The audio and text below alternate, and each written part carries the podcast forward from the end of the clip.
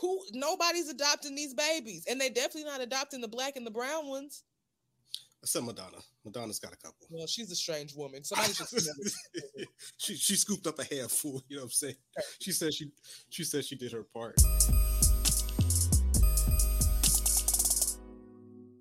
Doing spoilers or no?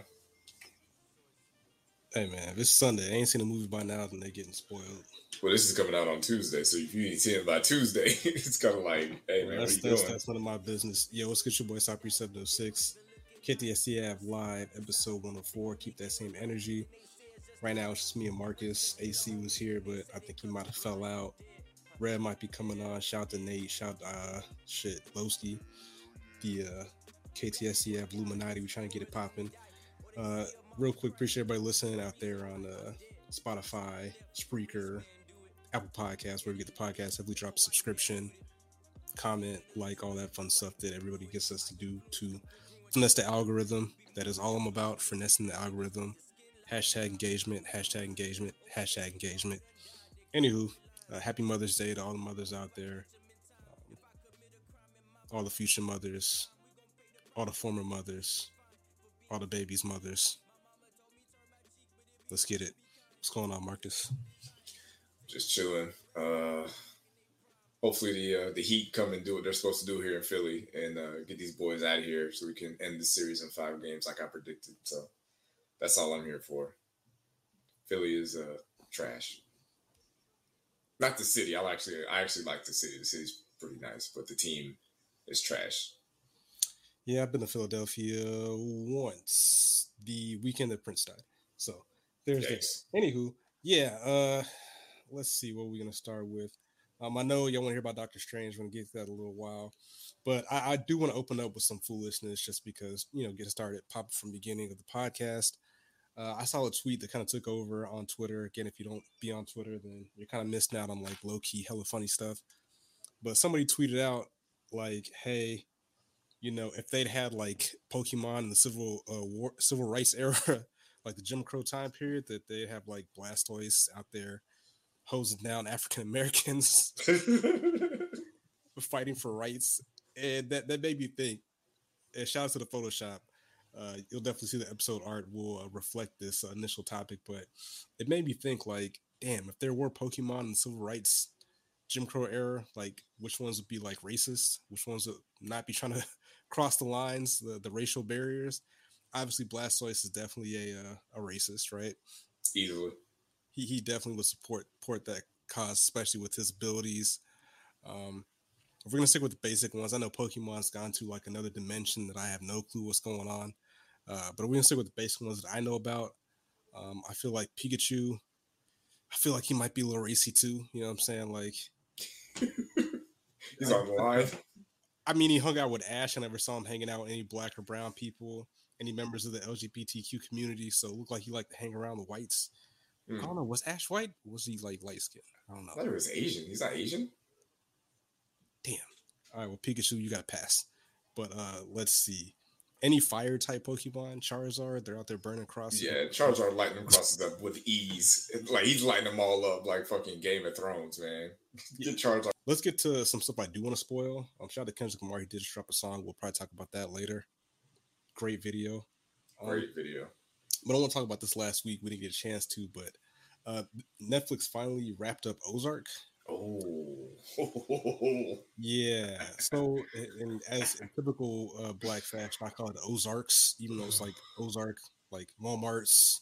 Uh, you know, we add S's to the end of words sometimes, but yeah, the Ozark scenes finale, series finale. I'm sorry, part two of the last season. Actually, I want to get Marcus's initial thoughts. Uh, I guess we'll we'll skip to the end without spoiling the end, but Oh. again, spoiler alert. Uh, thumbs up or thumbs down on the final frame. uh, Final Frame. Okay, it's uh, initially it was a thumbs down, but the more I think about it, thumbs up. After I, had to, I, I had to process it for like a, an hour or two, and then I gave it a thumbs up.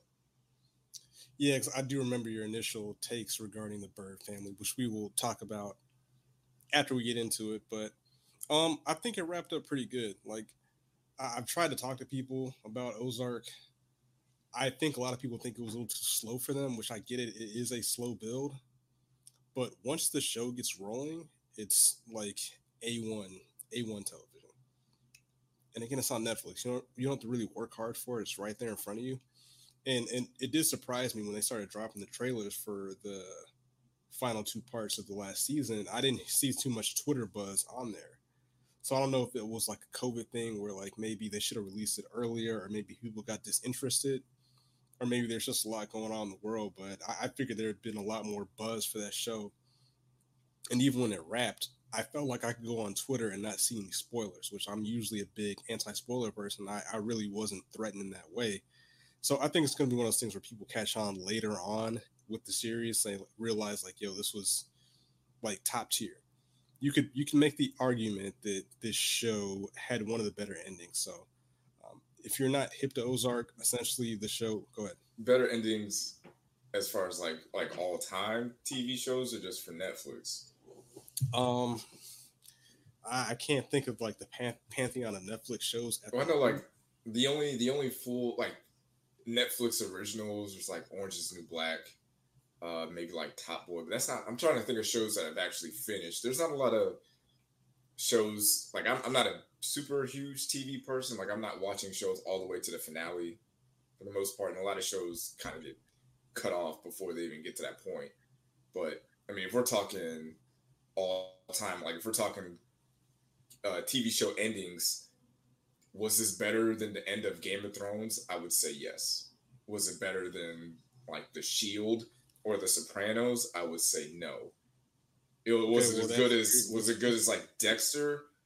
I'm probably saying no on that too. Whoa, wait a second. Better than the ending of Dexter? This was better than the ending of Dexter, yes. Yes, absolutely. I I would even say something blasphemous that I got a Grammy's probably gonna flame me up for, but I think it was better than the I feel like the I mean you there, there was really no getting closure on the wire. Now maybe I, I haven't. Yes, I, was. They could have ended. They could have ended it after season three, after they wrapped up the Barksdale stuff. After Stringer Bell went back to jail, they could end the show right there. Everything, everything was resolved. Everything was done. All the storylines were tied up. Yeah, I, yeah, that, that that's fair. Like obviously, you're you're still going back through it, but like if I had to do it right now without you know having seen The Wire in like five years, uh, I'd, I'd say Ozark as far as the ending, how it ended is better than The Wire. The Wire probably went a season too long. Season, maybe you know what? Two seasons too long. Maybe, maybe, maybe I'll live tweet one one day. I don't know. Maybe I'll do that. Maybe I'll rewatch it again and give it a shot. But I just haven't seen it in a long time. It's so dated. Yeah, yeah. You, I go back and rewatch it. I'm just like, yeah, you can kind of tell based on like the music was playing in the background, like what year it is, and just how they're dressing, as far as like some of the antiquated electronics they're using, as far as like pagers, uh, payphones. Like, do payphones they use payphones? Are they? Do they exist still? That's that's kind of what I want to know. Like, are there payphones in the wild? No chance. If they are, like, are you using cryptocurrency to make phone calls these days, or Maybe they have them like in Mississippi. I, I would say they, they have them like in those kinds of states. Like Alabama might have a payphone. So now, do they work? Probably not. But too deep in this, we'll give y'all a little bit more time to watch it, but we, we definitely will we'll break that down a little bit further. Another wild thing on to jump off at the beginning of the episode was, and we talked about this in our group chat with the whole uh, Kim K, Ray J situation. If true, like Mama Kardashian, whatever that lady's name is, Kris, Kris Jenner, who runs that that sick family, she, she is off the chain.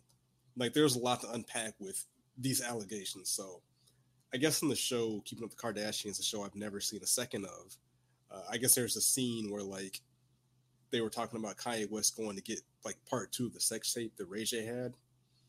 And I guess Ray J was tweeting out that like, yo, he's tired of the propaganda, he's tired of lies, that this whole thing was planned from the beginning by her mother.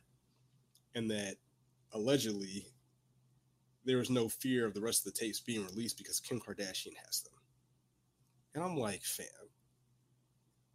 I get it. And I, this might be like a question of the week. Like, how far would you exploit your family to make money? Because, like, I mean, we're not just talking regular money though. Like that family, like if you put all their net worths, worths together, That's a billionaire, multi-billionaire family. Let me Off of- net worth. off of like a what a 10 15 minute sex tape like and, and for her to oh my gosh danny green fuck this dude. Also, uh, Kim K's alleged net worth is 1.4 bill. So. And i think kylie is a billion also.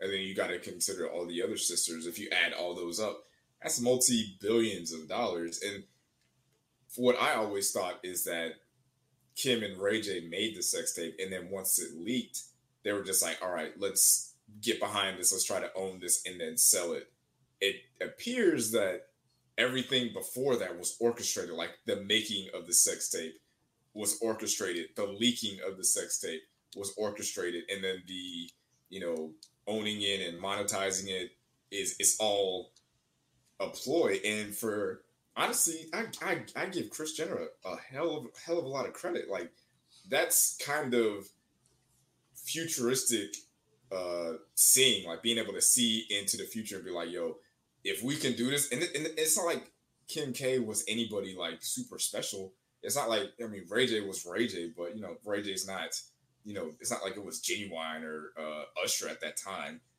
But for her to say like okay if i can get these two to do this and it leaks out there and it could possibly turn into what it has become like who would even think that? Like if you were to pick two random celebrities at that time and be like, if these two put out a sex tape, you know, it's going to turn one of these families into a billionaire empire. Like Kim K is pretty low on that list. Ray J is pretty low on that list too, as far as like R and B singers. Like think of the R and B singers and you know, pretty what was Kim K? Just like an assistant to Brandy or something, or a celebrity's friend think of all those girls that could have been that and all the r&b artists that could have been ray j and you're telling me they could have been a billionaire like kris jenner saw a vision and she followed it to a t and it, it worked i respect it Well, to me, this this reeks of fatherless behavior, right? There was no like patriarchal figure in this household, correct, at the time, right? Because she's running the show. yeah I feel like I feel like if there was a father figure in this house, just how the the the average current architect of a male mind is constructed, that would have never happened, and all this would have been nipped in the bud. They'd probably be like D-list celebrities right now, because like there's there's no way some father is gonna be like, yo, I got this tape of this this dude piping down my daughter, and we're gonna monetize it. Absolutely not. Absolutely not. Does not happen unless you are being ran by a psychopath mother. That I mean, I, you could argue that it's like a liberal concept, like yo, it's just sex. However, it is sex of your child. you know what I'm saying? i mean it that is it is hollywood that is it's that is it's Holly hashtag Holly weird. You know, I line up with the conservatives. You know, the Holly weird conspiracies. That's that's some wild shit. Like it being leaked is is more is more of an acceptable like answer. It's like, oh yeah, it was leaked. It's out there, so we might as well get behind it and make a couple coins off of it.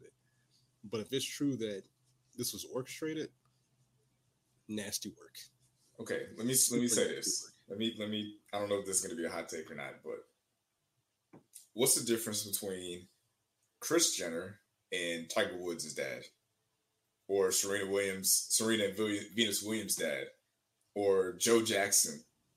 Or beyonce's dad? Like what's the difference in in these two scenarios? Like they saw that their child had some not maybe not the same level of I- gifts I have- and talent but but they saw something in their child and they're like, you know what, this could be something. There's some potential here, and they could be, you know, whatever they project them to be. You know, and, and for Kris Jenner, it's like, okay, my grown daughter, who's already in the Hollywood circles, could blossom into the Tiger Woods of social media or the Venus Williams of celebrity with this tape. And she saw that vision and she put her on that path. Like, what's the difference between those two styles of parenting? The answer to that question is boiled down to one word. Semen. Oh God. That is the answer. Semen is what makes all these scenarios different. There's no there's no semen outside of producing the children involved. The child was produced, and then there was cheek clapping going on. So that that is the biggest difference. So, yeah. Like I said, I, I still respect the vision. She she saw something.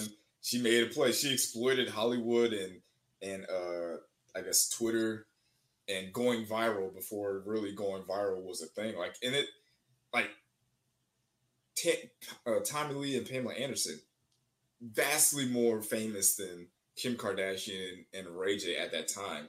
They weren't able to make take their sex tape to this level. Now the difference is that they didn't plan on doing it. They didn't, you know, purposely make that sex tape to leak it to make money off of it. But Kris Jenner, maybe Kris Jenner saw what they did. He was she was like, "Yo, this their sex tape made them more popular, more famous." and they already are more popular and famous. So what can this do for my family name, my you know legacy or whatever it is? And it worked. It's like how many how many people could do this, or how many people have actually thought about doing like because Paris Paris Hilton Paris Hilton had one too, and it didn't do these numbers. Like she's obviously still doing fine, but it well, didn't do that. Built like a tree branch. That that I mean, yeah. Um, so eh, I guess in, in, that same vein, I did tweet out. I almost forgot. So you said something. I did tweet out earlier in the week. What's the minimum will cost you to drop a sex tape? So we had a couple responses.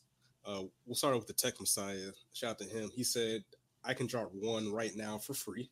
That's a nasty word. I mean, in this economy, I feel like you should monetize any content. But you know, if he is a uh, a generous king, then God bless him. Uh, we have Ethan Wall 445 that said he would drop one for 10K. I feel like he must be dropping some mid because if you're only getting 10K for your work, then you need to do better. Um, let's see. I got a Grammy said, if I had their machine and I know it would still eat off for, for years down the road, he said 200K. Uh, as Marcus watches the Heat game, he said floor seats for the Heat for the rest of the playoffs. And when they show me on the TV, I want to say that N word with a two minute long sex tape. Gang, gang, here we go. Worth and it. and Rev said, however much rent is that. Actually, know what?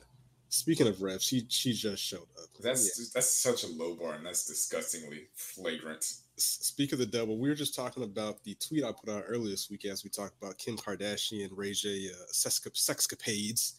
Um, I tweeted out, "What's the minimum it would cost you to drop a sex tape?" And quote from minus well underscore rev run, however much rent is that much. Yeah. I, I feel like I'm just saying, I feel like that you have to see the vision. Like as a content creator, you have to be looking for things like equity. You know what I'm saying? Oh, Generation generational worth, you know what I'm saying? Wealth.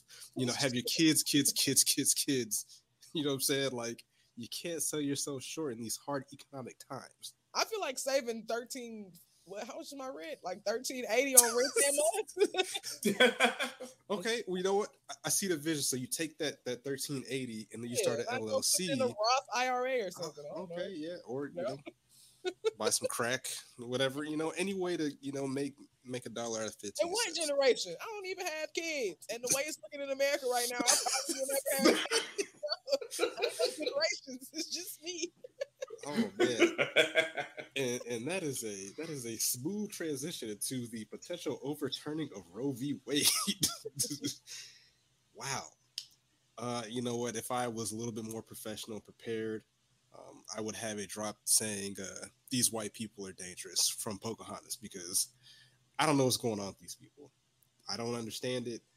I, I don't. I don't know why that who died and made them the coochie kings, right? Like it, it doesn't it baffles me the level of control these these older white men feel they need to have over the autonomy of of women right and it and it's one of those things where the reason why it's troubling and i know it's definitely troubling for for women for obvious reasons but the thing is is that it's it's not going to stop there right it can become a slippery slope like there's people in the year of our Lord 2022 that still don't believe in interracial marriage.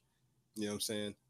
So whatever backwoods, super ultra conservative views of the good old days and when America was great were out there, they could be on the table for, you know, being overturned.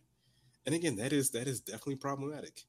I do have a hot take that I might may or may not say, but we'll you know, just remind me of that later. I might bring it up. But um, I guess I guess what are your thoughts on the the leaking of the potential uh, draft of the Roe v. Wade reversal are?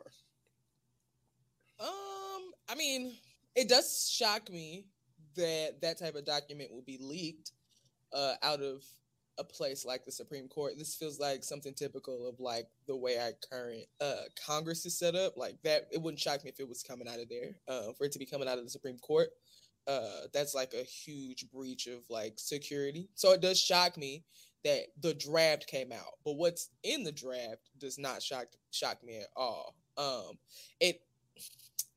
I don't know if this could happen, but the four justices or yeah, the, the more recent justices that were on the so it was three of them um, that were appointed during uh, Trump's term as president. Um, they all sat on stand during their confirmation hearings and said, "I will not overturn Roe v. Wade." In so many words, whether they said that they completely believe that abortion is um, a right that is covered via the Constitution, or explicitly said, "I will not overturn Roe v. Wade."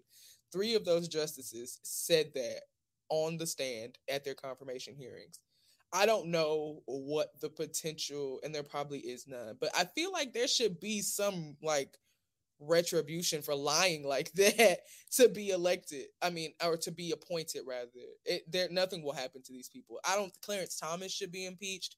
His wife has two hundred thousand dollars of unaccounted for money that she used to contribute to an insurrection. So he really don't need to be in here making you know decisions uh, but as far as it being overturned, it doesn't surprise me. Uh, this was something that had been worked up to for a very long time. Um, as recently as like Texas abortion ban and uh, abortion in uh, certain states being limited to just or not after 15 weeks when Roe v. Wade um, allows it up to 23 weeks. Um, it doesn't surprise me. Uh, I would say that this is probably as close to the final decision as you're going to get. It's not. I don't think the decision is going to change drastically. Maybe some of the wording will change, um, but I 100% leave, believe that it will be in the hands of the states uh, by the end of summer this year. Um, and a lot of states will ban it completely or ban it to like some odd number, like six weeks before most women even know they're pregnant. Um, and then I think that other things will come next: contraception, um, sexual education. Like I, the, as you mentioned earlier, I think it's a slippery slope to like America being the most backwards country when it comes to um, protection of abortion and just like overall comprehensive sex education. And, so, and not, go ahead, sorry. It's funny you said that because uh, according to azmirror.com, there is a GOP candidate, Blake Masters, who wants to allow states to ban contraceptive use. Like yeah. I'm, I'm, I'm very confused. Like I, I, can't buy some, I can't buy some condoms. Like what's why do they want to do this? What's the point? You want more kids around here? Have you been around kids?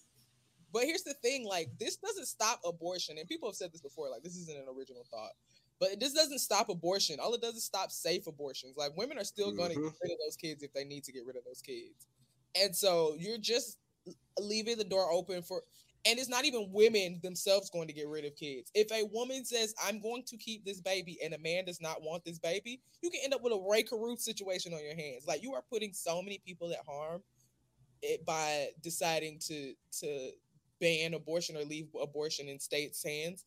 Um, this is gonna harm a lot of people. I don't know what the reason for this is. Like, I just I've never understood, even when I was a kid in like fifth grade, and they had us for whatever reason debating pro life versus pro choice and like oh, your school is hella spicy. Yeah, I don't know why we were doing this, but I've never understood why people feel such an intense need to regulate other people's bodies.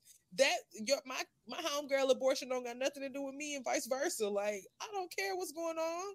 So I've never understood it, and I, I don't I don't I don't think this is the end. It's only really the beginning of something that is potentially far worse than anybody could have ever imagined. So. I, I just don't know what the end game is here. Like, what's what are they trying to get to? And I, I'm of that same belief where it's just like, hey man, I ain't got no vagina. I ain't never had no vagina. I don't know what it's like to have a vagina. I don't know what it's like to be pregnant. And for Vulva. men to feel like, for men to feel like, oh well, I have a say on this situation is is just ridiculous. It's like this isn't you don't you don't know what it's like to um, go through pregnancy and deal with that. And and as far as like you know women finding out that they are pregnant and so now they have to deal with okay do i want to get in uh you know un, unsafe or unhealthy abortion? Or do i want to risk you know especially for black women do i want to risk going through this pregnancy knowing the death rates and all those things that occur with black women in hospitals when it comes to childbirth? So it's like you're putting so many people at risk for no reason so it's just like give people a choice to do what with their body what they want. And, and I don't go ahead. This comes from a country that does not subsidize subsidize childcare. So childcare is ridiculous. People are paying fifteen hundred dollars for a kid to be in daycare for a week. Like people, the wages are not keeping up with cost of living. They don't subsidize childcare. There is no universal health care to care for these babies once they come to the world. Like there, you're forcing people to have babies that will not be taken care of once they get to this hellhole. Like there nobody cares about these kids. Like they yeah. keep saying have these kids, but once you have them, who is going to take care of them when you can't? Nobody. They keep saying like, "Oh, well, we'll help them get safe adoptions." There are half a million children in the adoption system right now. Who nobody's adopting these babies, and they definitely not adopting the black and the brown ones. Except Madonna. Madonna's got a couple. Well, she's a strange woman. Somebody she she scooped up a handful. You know what I'm saying? She said she she said she did her part. So I, I have a couple of uh, conspiracy theories uh, about this.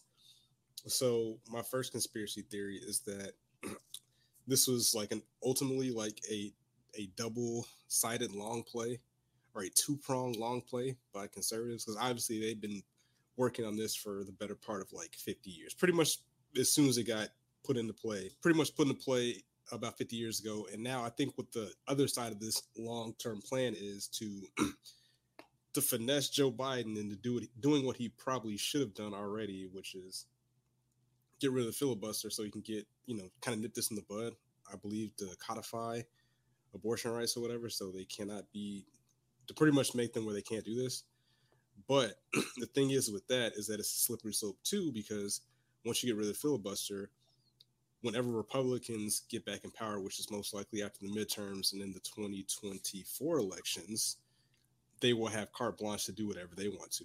Also, it's another play for the conservatives and Republicans, such as Trump, because Trump can be like, hey, you know, I, I put these justices in to overturn Roe v. Wade. And the only reason it didn't go through is because the the liberals and the, the Democrats had to go out of their way to change the rules. And now, once I get back in office and I have this power, I will make more conservative changes. So I think it's a win-win either way because, like, th- at this point, they can't lose. If that makes sense.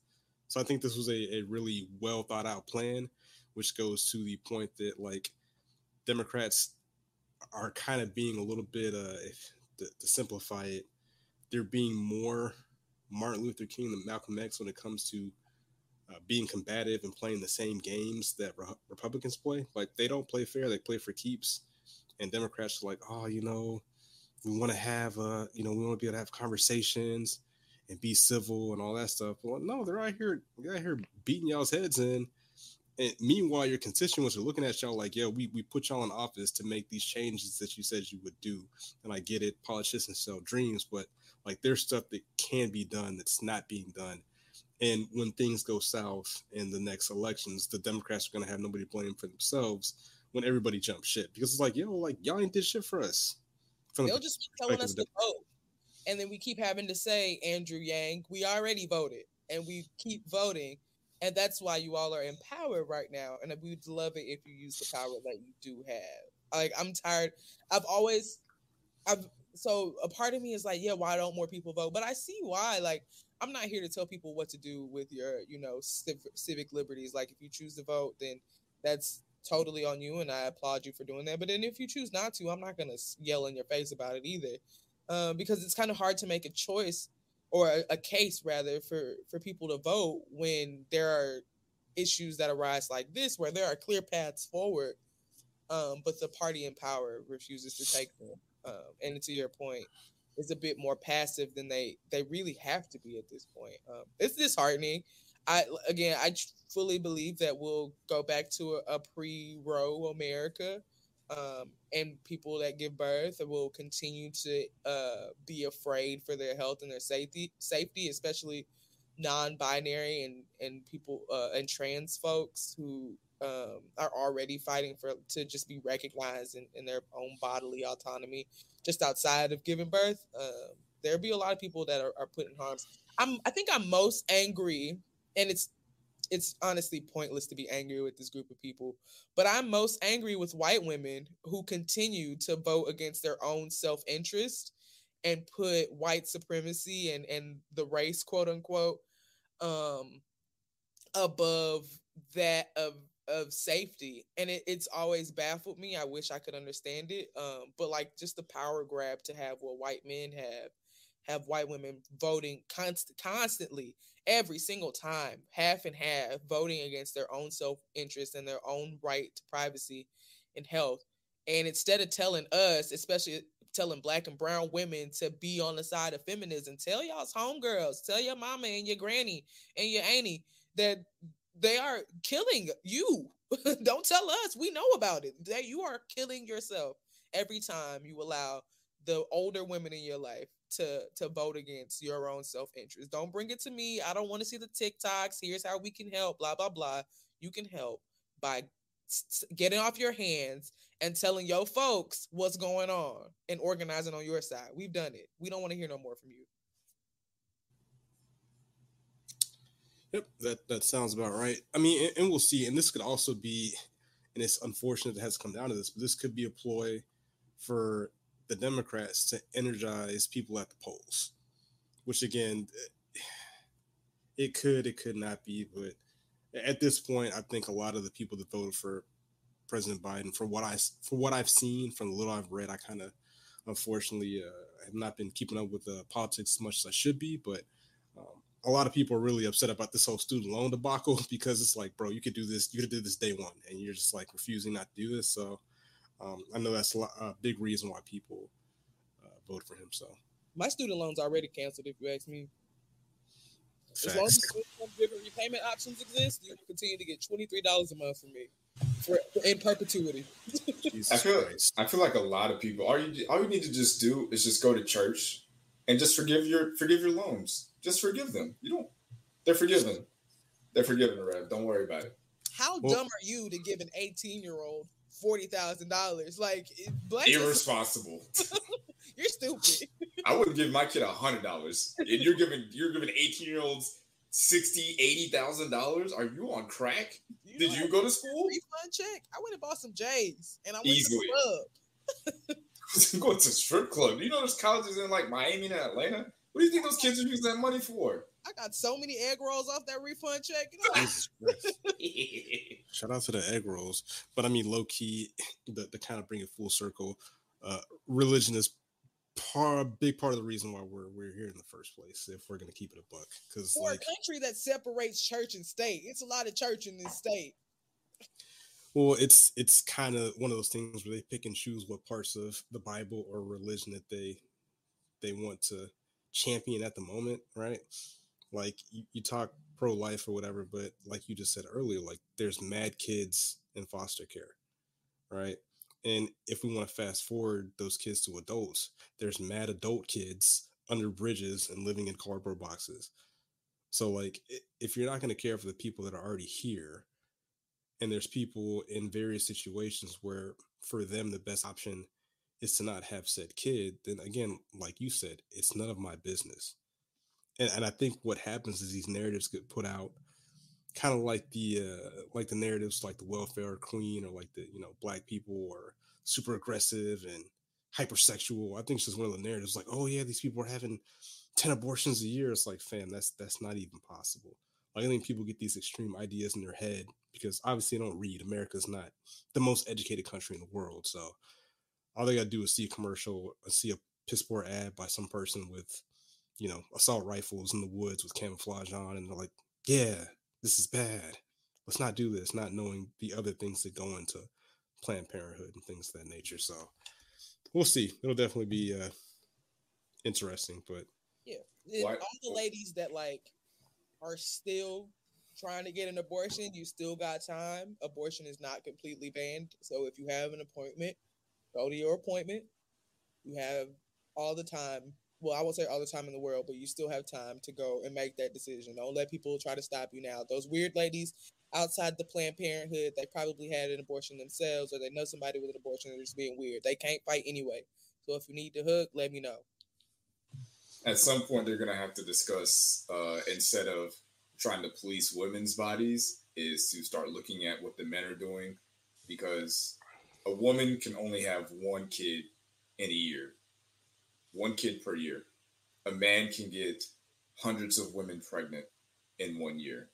So maybe we should start looking at, you know, you turn 16, 17, get a vasectomy until you get a, a decent job, until you can support yourself until you can raise a family and then you get the reversal and then you can start having kids because i mean what's the point of only doing this on the women's side what are we doing what are we doing as far as like what the guys are doing we're not going to do anything about that. We don't care about what men are doing. Rich white women will never be denied abortions believe you me like never never. They come to the house. Right Mitch McConnell's daughter got pregnant today and was like i'm out of here. Then that she's gonna get an abortion. Like when Mitch McConnell's daughter is probably no less than 70 years old. He's 107. So, but yeah, rich white women will never be denied, denied abortions, and that's um that's like the the part that also grinds my gears is like not only is this a race issue, it's a class issue. Um, and the Supreme Court likes to be like, we're the highest court in the land, and uh, we don't, we don't, we're not going to be bullied into making a decision. But the Supreme Court is also not supposed to be a partisan arm of whatever political party is in charge. You're supposed to make decisions on the part of the people. And this is not a decision on the part of the people because most Americans support abortion in some form, even the con- ultra conservatives. Whether it be publicly or privately. Because, like you said, if some of these, if some of these high-ranking political officials or whoever, if they get their side chicks pregnant, what you think is going to happen to them? That baby's gone. That thing is going to get handled. It ain't going to be, you know, oh well, I got my side chick pregnant. Let me just go ahead and deal with the consequences. No, that baby is out of here. It is evaporated. And the baby mama might be out of here. Yes. like, come on, man. Like, I just I just don't I don't understand it. Like let women do with their bodies what they want to.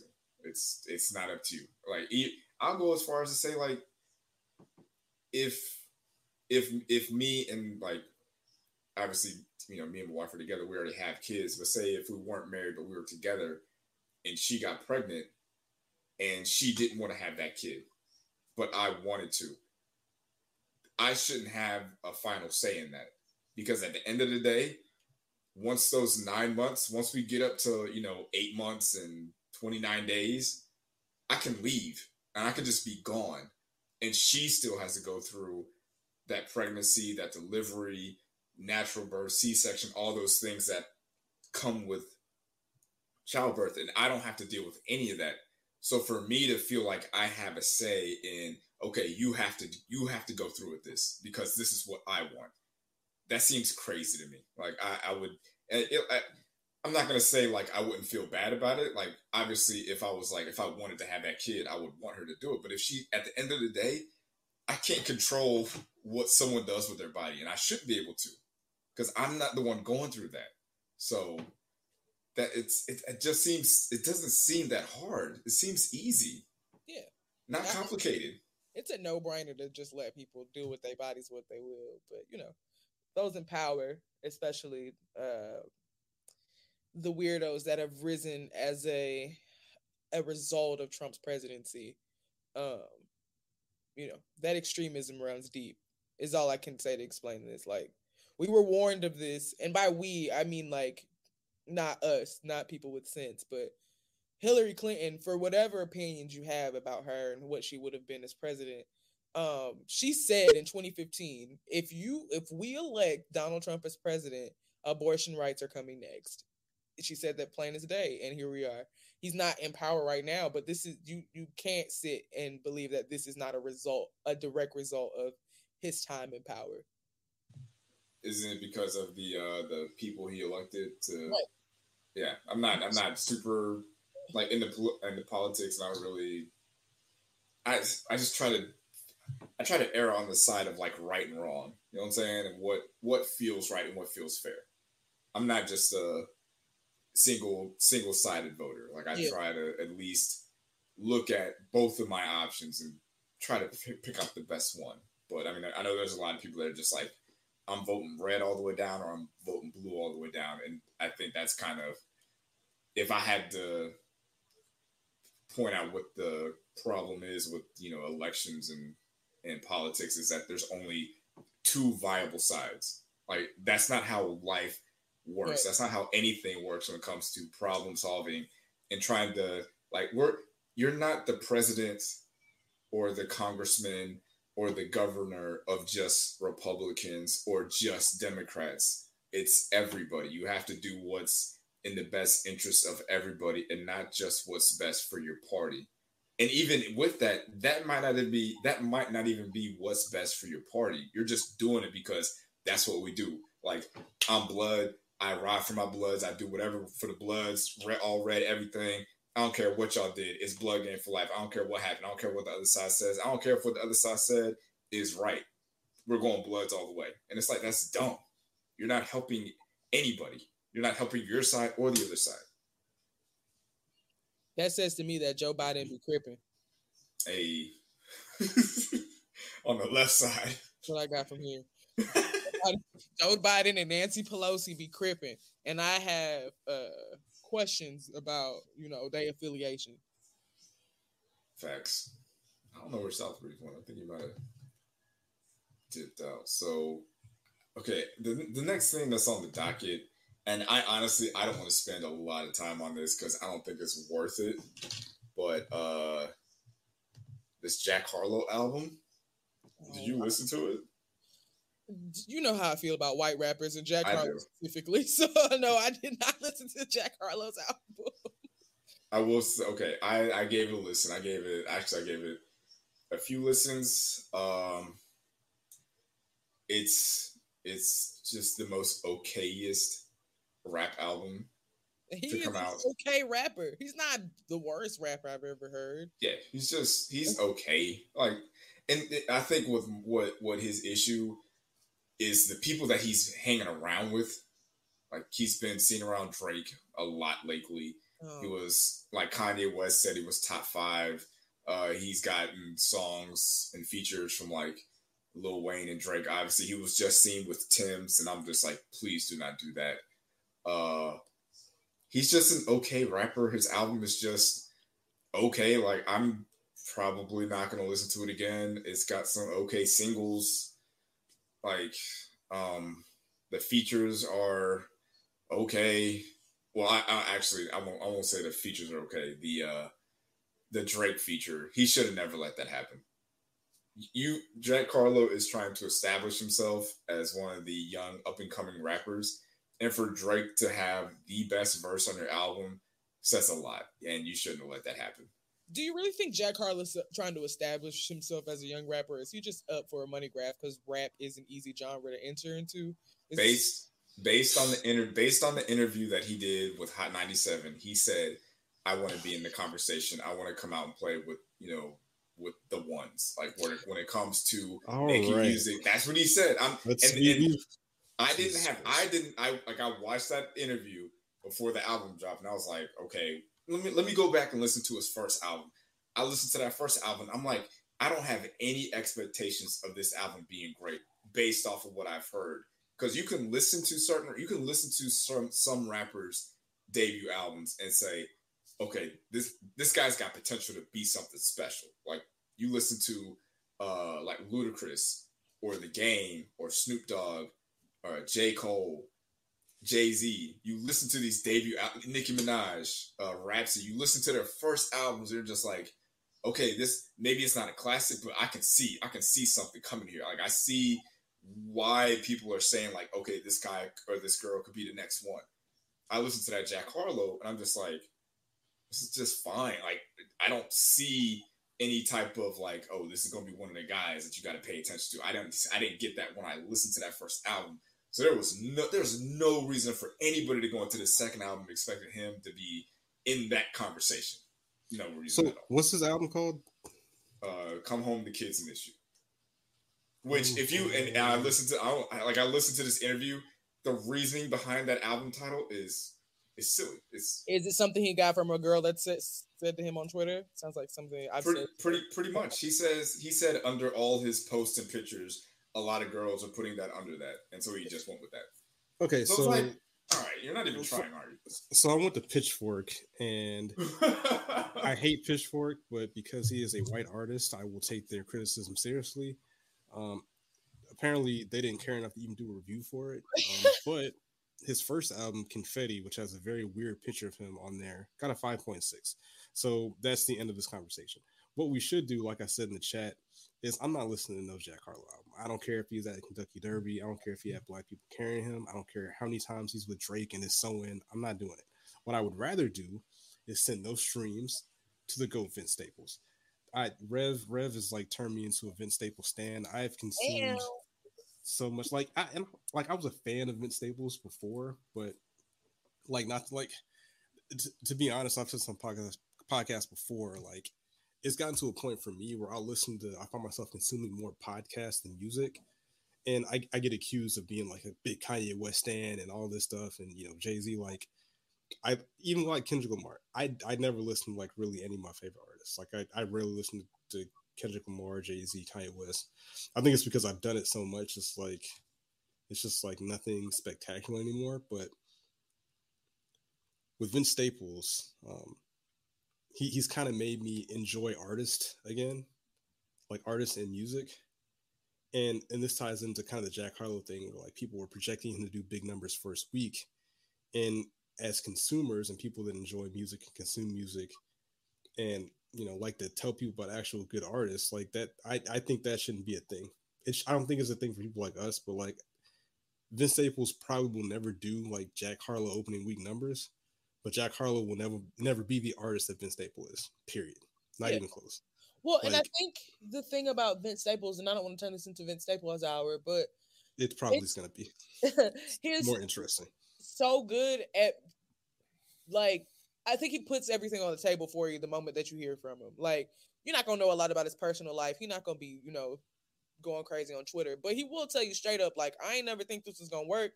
And so I'm just happy to be here. And like he's not he not the the kid that dreamed about being a rapper.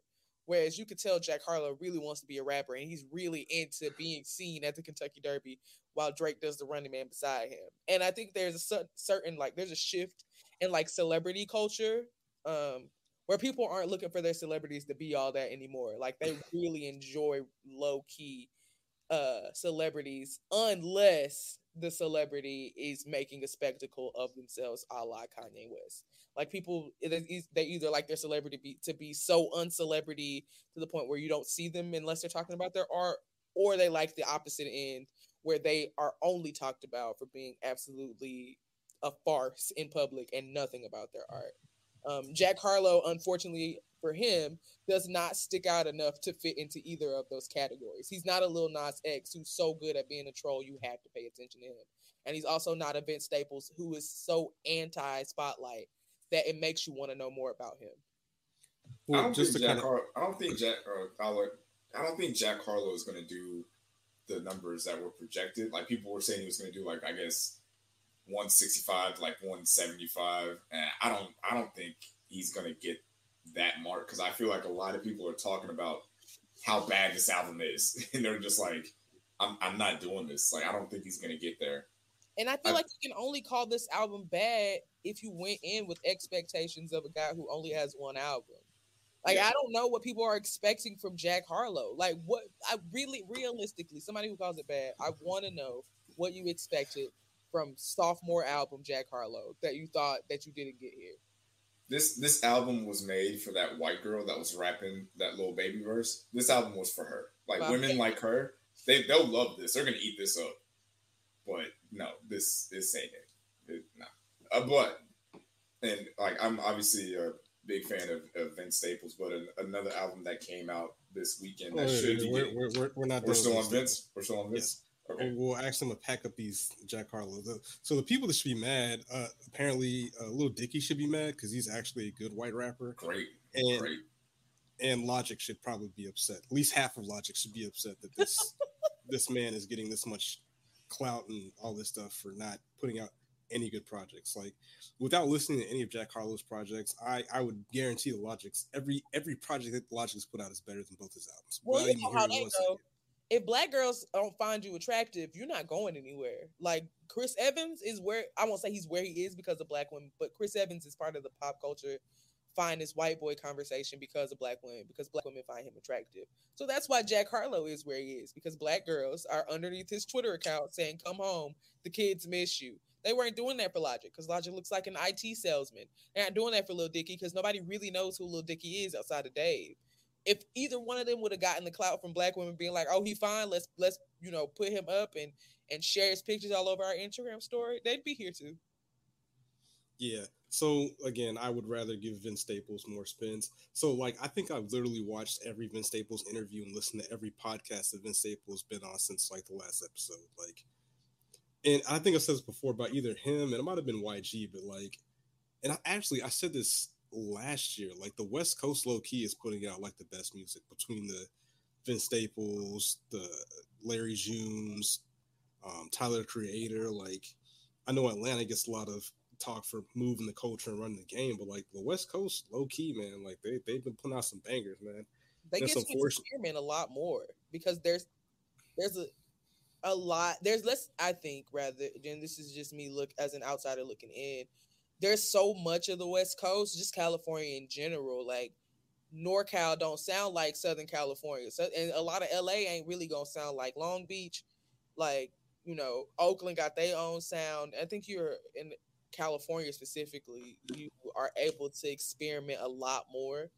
Um and have a lot more fun than with like Atlanta has a sound. And if you don't sound like Atlanta, if you don't sound like Thug or Future or Baby or so on and so forth, Gucci, you're probably not gonna make it that far in Atlanta. And that it, it just is what it is. Whereas California, like there's so much of California to explore and so many different parts of California that people are a lot more apt or, or ready to hear different from or something that's a little more off kilter in California than from other regions. Like E40, E40 doesn't sound like Snoop, Right. and like Tupac don't sound like Vince. There's a lot like even even Saweetie. Saweetie doesn't sound like Wa- or Nipsey. You know what I'm saying? Like it just Larry There's- June, all them, they all different. Yeah, it's different out there. And I And think I, I agree with the whole Atlanta sound. Like that's the more you think about it, a lot of Atlanta artists all kind of have that same sound. And that if you want to blow up in Atlanta, you have to sound like you're from Atlanta. And in California, like Northern California is completely different from Southern California. It's two totally different. It's almost like it's a different state. It's not even like it's the same state. yeah, and I think there's also this fascination with like gang banging, where that Yes. only exists that only exists in California. Like you only gonna be able Yo. to hear them stories authentically for California. Like nobody people can say like, oh, I'm affiliated, but you're not from nowhere. Like so and that's and that's one of the things I learned with the interview. So like this dude, this dude was hilarious. He had his mom call in, or he was on a Big Boy's radio show. I think he had a, he's had two new interviews drop this week. One with Big Boy, and there was another one that I watched. But it was funny. I think on the original one that I watched four years ago that came out. He like had his mom call in. He was like, "Yo, talking about yeah, man, this crippin is deep rooted." I was like, "Man, what's going on?" the legacy equipment for people out there. He was like, yo, trying to explain like the differences between like, and it made sense like as far as like claiming a set or whatever. Like, I listened to Kendrick Lamar, uh, his first album, and just like some of the skits, like, yo, I'm asking you where you're from, ask you where your mama, where your mama stay, where your daddy stay, and where your grandma stay, and it's like ah, and that's why like on the East Coast, it's not really a real like not Yeah. a civilian, but it's not like a real thing. It was like, yo, based on even if you're not in a gang, wherever your set is, wherever you're from, that is what gang you're in. Whether you Yeah, choose that to you be And then or jump- not. I have never been pressed like that in my life. And it's like- not because like somebody might ask like who is your daddy, but they not asking because they want to know what set I'm from. They ask because like I may genuinely know your daddy. Like I'm Yeah, I probably want cool with him.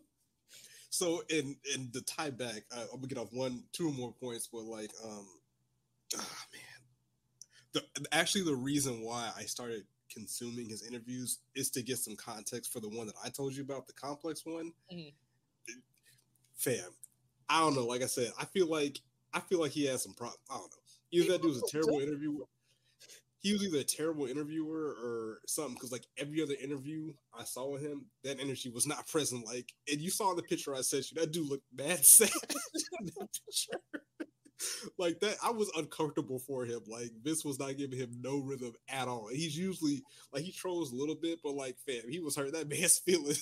like I was like, damn dog. Like, but I think that's ahead, go ahead, wrap this up that's some of the fun for me experiencing what Vince Staples Schuster put out of his personality. He's not one of the media trained celebrities who's just gonna like be excited in every interview.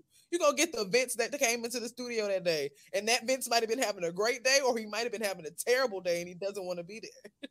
so the other one, okay, so I found one more that was kind of like that, and it was uh when he did the pull up with Joe Budden. And but the thing is, Joe Budden could combat it. Like he didn't get like he didn't get like shook by it, and he kind of pushed back on some stuff. But that shit was that shit was so funny, man. He's got he a like, pizza. It's not, it's less of an interview and where he goes in and he freestyles over. Uh, I saw. I didn't watch that one. I saw it, but I, I haven't clicked on that. It's hilarious, one, and that's it. Seems to be. I don't know this man, but it seems to be a Vince that was having a really good day. And then there are some interviews you see where he looks like I am here because I have to get paid. he said he was talking about something. Joe Bo's asked some questions. He's like, the next question I'm gonna ask is like, where your mom at? I was like, what's wrong with this dude?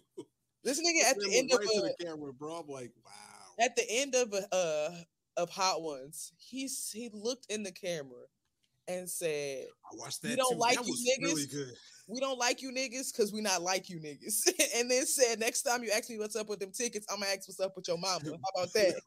it was like, okay. that was great. He ran through the wings too. He's like, yeah, this one's just nasty. Like it's not even good. Like this is disgusting. I hope he comes back. That was fun. And Sean Evans is just really good. yeah. Uh, oh, and the last two Vince Staples things. So I had never watched the Vince Staples shows, but I, I watched. I think there's how many episodes? Two or three? Two, I think. Okay, yeah, okay, so the so I watched them. The first one was hilarious. Like I was like, this dude is ridiculous. And the second one, Ray J, was like also hilarious. But in an interview I watched today, they said it got greenlit, I believe, by Netflix. Go to, to the writing room, so there, there's going to be a full season of mm-hmm. uh, the Vince Staples show coming. So I'm I am extremely excited about that. Um, respectfully, I wish you would uh, put some more merch up, but you know I'm not gonna. I'm not trying to get flamed up on Twitter but yes, I, w- I would love to get some some merch uh, from from Mr. Vince Staples. But yeah, that again, he's like you said, he's like not doing anything extra. He's being his authentic self, and and that works. And it's unfortunate that these like industry plants like Jack Harlow are not authentic, and they get a lot of notoriety that much better artists like Vince Staples should get. Even though in the interview he said if he had to make a choice between being Eminem famous or working a regular job, he'd be working a regular job. I think as well. I feel like West Coast artists are able to just kind of just be outside and not get bothered. Like Vince Staples, yeah. it seems like he can just walk around and no one like messes with him or tries to mob him. Like I think three weeks ago, uh, Kendrick Lamar, he was at a Dodgers baseball game just chilling, and it wasn't a big deal because he was just there, and it wasn't like the whole crowd. And maybe it's you know the audience that's around him, but you're in L.A. You're Kendrick Lamar you know, you're a big deal in LA, and people are just like, oh, that's Kendrick. Like, I don't know what it is about West Coast artists, because you know, in Atlanta it's totally different. Like, you know, Lil Baby probably shuts down the mall. Future obviously can't just walk outside, but West Coast art like Larry June, I bet Larry June could just walk outside and be no problem. Well, I think it's because West Coast artists again, there's a fascination with the lifestyle that people live or purport to live. I'm not saying any of these artists like Kendrick and them are, are lying. I'm just saying there's a, a certain perception that comes with being from like LA, LA, or like some some of the more well-known parts of California, where people automatically think that you affiliated. And so like people may people are interested in you because of that, but they also know the boundaries that come with being part of that environment. And also, I think the artists that you named, they don't have this persona of being ultra celebrity. Like these are people who will go away for weeks and months and years at a time and not speak to the public. They don't speak to the press. They just do their job and go home. And I don't think a, a, every artist in every region of the country um functions in that way. Some artists are very celebrity and they love the celebrity life and they love the like sort of untouchableness quote unquote or per se um, of like having a security detail around you and, and not being able to get touched. And some artists are just like, look, I'm, you know, a nigga that make music on the weekends, but I also just be out here. Um, and I think people respect those artists a lot more. People know not to run up on Vince Staples, not only because of what he's saying his music, but also he never put off that type of energy that you could even come up to him like that. So Andre 3000 is a pretty big one that can just kind of be out here with no, no issues. And maybe he's and maybe he's more of an older artist, but like if you compare the biggest artist from the West Coast, from California, like that's Snoop Dogg. I I don't I do you, I mean he was like a a, a Pee Wee football coach, like just yeah. Snoop Dogg's just on the sideline at this Pee Wee football game, and it's not a big deal. Like I don't I don't know if like I don't think Jay Z could do that. You know what I'm saying? Who are just genuinely cool. Like these are people who feel like family. Uh, and I think the more you feel like a celebrity, the more like people try to get at you. Whereas you just, if sometimes at least, if you just feel like a regular person who seems accessible, I don't know if the like luster of celebrity wears off or if people just kind of respect your boundaries a little bit more. And that's, it's also about setting boundaries um, those artists that you named, like they'll take a picture with you, but you also they've also been very clear about how far you can get with them. Um, and it only take one to show you that the rest of them not playing. So um, there's there's definitely a regional thing of just like people being enamored with the lifestyle that they think everybody in LA specifically lives, and just like the affiliations and um, the life in Compton and surrounding areas, just of what we've seen on TV uh, where other regions don't really have that type of respect. Like niggas don't care that you from the Bronx. So is Big Poppy Ortiz or whatever. Like nobody cares who who's from the Bronx, but you'll get a way different response if you tell somebody you you know lived off Crenshaw or you from Compton or from Inglewood or wherever wherever. I don't know where any of these places are. So California Twitter, please do not. yeah, I've never met a person in real life from like any of those places, which I went to tell, college with it. If you ever listen to this, call me. Um, you still fine. Jesus Christ. Okay, so it, it has been a few weeks since this album came out, so I'm, at, I'm I'll ask you this: Which one is better between uh, Vince Staples and Ramona Park? If you had to pick one that was better, and I think they're both great. But if it's been a few weeks, they've both been out for a little while now. I feel like everybody's had enough time to kind of sit with both of them. Like if you had to pick, if you had to rank one higher than the other, which one do you put in that number one? I would put Ramona Park in as at really? least like right now. Yeah, I, I love. I think Ramona Park broke my heart is so cinematic. Like I could see it being. It's just this really beautiful tale of like having to reconcile with like what parts of home you get to take with you, um, and it it's really introspective, um, and I just enjoy like how it plays out I, I think it really just boils down to sequencing. I like the way that Ramona Park broke my heart. It's sequenced. It tells a really nice story, um, and I feel like I would, in you know another year, a year and a half, I feel like I'll go back to that album more than I'll go back to Vince Staples. Like I'll go back to tracks, the subtitle album, but I I like to listen to Ramona Park broke my heart as a full body of work. Kind of like Lemonade. I don't listen to just one track on Lemonade. I listen to Lemonade from Pray You Catch Me to All Night. Yeah, I kind of agree with what you said about uh, Ramona Park Fort Mart as far as like the sequencing and storytelling and that.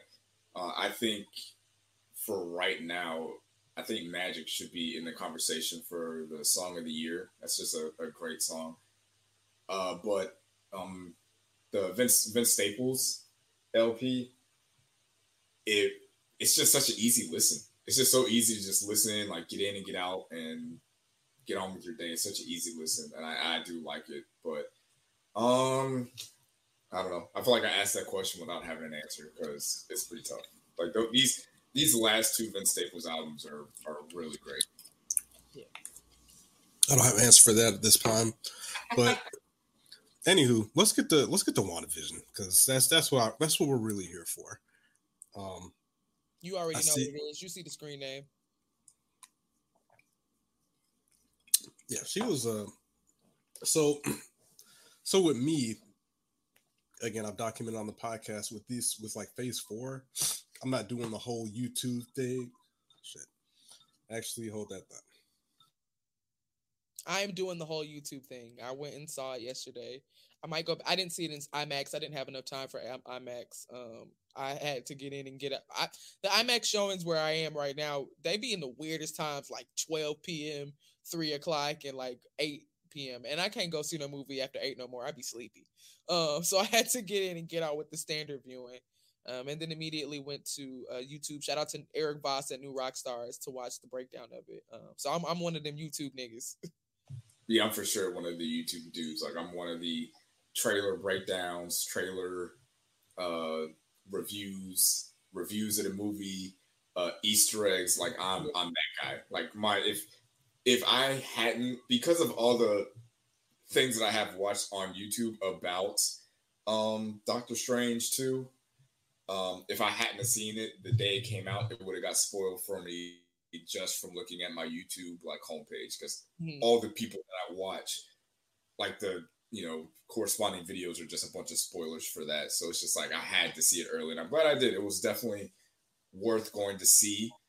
Uh, just like hot, I guess hot takes. Like it was, it was nice to go into a Marvel movie and having watched the TV show mattered. Yeah, Like, if- you didn't see WandaVision going into Doctor Strange 2, you're going to have more questions than you should have. It's almost like you had to, it's like, uh, you know, reading the book before a lecture. Like you need to at least read the chapter before you come to class the next day. So it was nice to finally feel like, okay, and even a little bit of Loki, because the guy that wrote the Loki TV show wrote Doctor Strange too. So I feel like he's going to be working a lot with uh, this this timeline and these stories. So it was it was nice to be like, okay, so I I spent you know six hours watching Wandavision. Did it matter? And the answer is yes, because right now, uh, Falcon and the Winter Soldier didn't matter. Loki kind of matters. Uh, Hawkeye, I don't think that's gonna matter. I actually think Loki really matters, and here's why. Spoiler alert! Spoiler alert! Spo- like after I say this again, there will be a spoiler. I'm going to give you three seconds. One, two, three. I'm about to spoil the movie, nigga. You should skip ahead. it matters because, oh, particularly the last episode of Loki matters because we meet He Who Remains. We Yes. realize that he's a variant of Kang the Conqueror. In Doctor Strange, again, spoiler alert. I've given you so many. You should be out of here by now. We meet Nathan, not Nathaniel Richard. We meet Reed Richards, which shout out to John Krasinski. Fan cast that actually came true. He is Ooh. Reed Richards. Um, th- I think this is going to be at least it's throwing in like cinematic universe Easter eggs toward Kang, Kang because Kang is Nathaniel Richards, a long line of Richards. Um, and I think that in this next Doctor Strange, he will have to deal with uh Kang in some way in this like multiversal breakdown now. Um, the incursion I think will directly involve Kang the Conqueror, and we'll see more of Kang the Conqueror in Ant Man uh three, whenever that is. I don't think that's this year. I think that's next year. I think that comes out next year. Uh, and something that we, we talked about before a few episodes back, as far as the creative direction that these movies are, where it just kind of feels like a lot of these movies feel the same. They have the same template, they have the same uh, beats in them. Uh, it was nice that they got a director that was able to direct the movie the way that they saw fit and put input in impart their vision on this movie. Because if you watch Doctor Strange 2 compared to any other Marvel movie, it stands out. It's completely different um, as far as the visual style of it, how it was shot, of it, the pace of it. Um, it was another thing I was going to say. The, uh, w- when we talked about the Batman, how the Batman was PG 13, but they kind of pushed the limit to where it's like, okay, this could this could have been rated R. Like some of these things are a little bit on the line, and I was saying that I would like Marvel to push the boundaries when it comes to like, okay, this is PG thirteen, but you gonna start. You're you're now going to have to talk with to people about like, hey, should I bring my kid to this? Because I took I took my kid to Spider Man and it was fine. I took my kid to Captain Marvel and it was fine. Now you take him to this and you got a guy talking and his head explodes. Do you want your kids seeing that? So you got looking like a zombie, like just bodying niggas for five minutes. You want to take your kids to that? Now you got to ask some questions, and I appreciated them doing that with this movie. Are you uh are you familiar with uh Sam Raimi's works? I'm familiar with his Spider-Man work. Not All right, let me let me read you some other uh, horror titles I, under. I got I got I got the whole list. I'll read them to you. Just damn, these goddamn. The first one says titled "It's Murder." Um, Evil Dead, Dead Next Door, Darkman, um, American Gothic. Let's see what else. The Grudge, The Grudge 2, Evil Dead Regeneration, Boogeyman 13, Fears Real, Drag Me to Hell, Zombie Roadkill, The Possession, Evil Dead, Spartacus, Poltergeist, um, and then Spider Man sprinkled in there. You know what I'm saying? So th- this is what he does. Like this is his bag, which is the horror genre. I'm surprised they let him do this. And like, so, I'm genuinely surprised. They're like, hey, we're gonna get this guy. Like, yeah, he did the Spider-Man movies, but he's done some pretty horrifying movies. And there was there was like legitimate scary parts in this movie where I'm just like, yeah, I'm not taking my kid. Like, my me and my kids aren't watching this. You know what I'm saying? Like, I they my kids are six and four, and when Spider-Man three came out, we watched it at the house, and it was you know no problems. This no, we're not so watching. and I and I do plan on going to see this movie again. So I, I think it, did think it was that good. Um, I missed your uh, Rev's takes on it earlier, and I, I was able to take notes while watching the movie as well. That's crazy. what? And was not. well, because like stuff was stand out, I need to document it in real time or whatever. So, just my quick notes is like the opening scene of the movie is me when I take melatonin. Um, I don't know if you guys take melatonin, but they will give you some wild, terrifying dreams. So I'm like, yeah, this is me off of melatonin. Um, I said Doctor Strange definitely used racial slurs when he saw Charlie at the wedding. Um, and and so back to my point before I, a, before I got a phone call is like I, I didn't watch any YouTube videos. I didn't watch any trailers, so I, I wasn't aware in the last trailer they actually showed the Illum or they kind of teased the Illuminati. So I didn't know that going I to was the movie. very surprised because I saw that late. I saw that late. I saw the uh, they showed the Doctor uh, Xavier and the Captain uh, Captain Marvel, not Captain uh, uh, Captain Britain. Cap- yeah the you know the the female Captain uh, America. And I was just like I'm surprised they showed that. So that, that kind of felt you know what to me I think it was because it had already been leaked.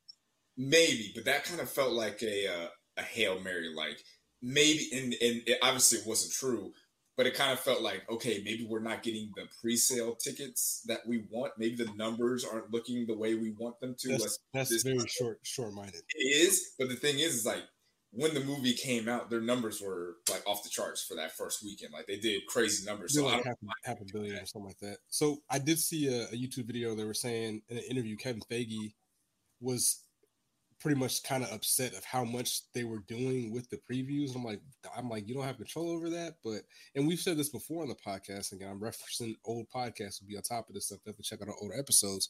But for me, it's like they don't need to advertise at all. Put out one clip. We're going to see the movie. And it takes away from the movie when again i would have been upset not upset but i would have gotten less out of the movie if i had known ahead of time that they were going to have the illuminati in the movie. But i didn't know that because i didn't watch the last like three trailers. You know what i'm saying? So i thought that was kind of cool how they did that. I do have a hot take about uh mr fantastic but real quick i the scarlet witch thing was a surprise to me I didn't think she was going to be the the villain in the movie for some reason. I thought there was going to be like another external or, That was or gonna be a internal threat. So that, it was a big out. yeah, I was like, I was like, oh, this is uh, this is interesting. And- And Marcus did say like the movie was paced pretty well. Like from the jump, it was pretty much moving, moving, moving.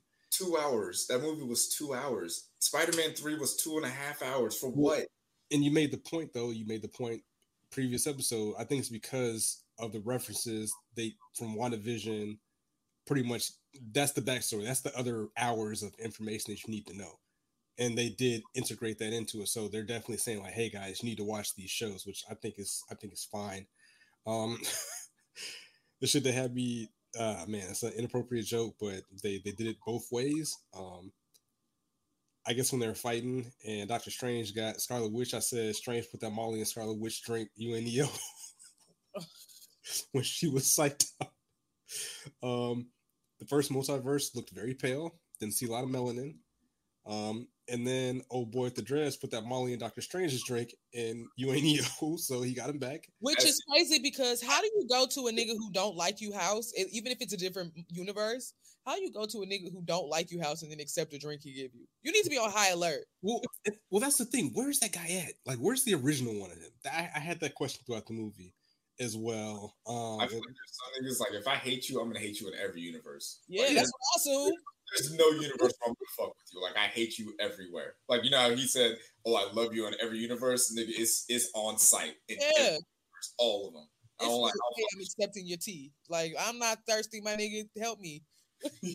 so and and what I would want to keep track of is how long Thor is. I wonder if Thor is going to be as quick pace as that.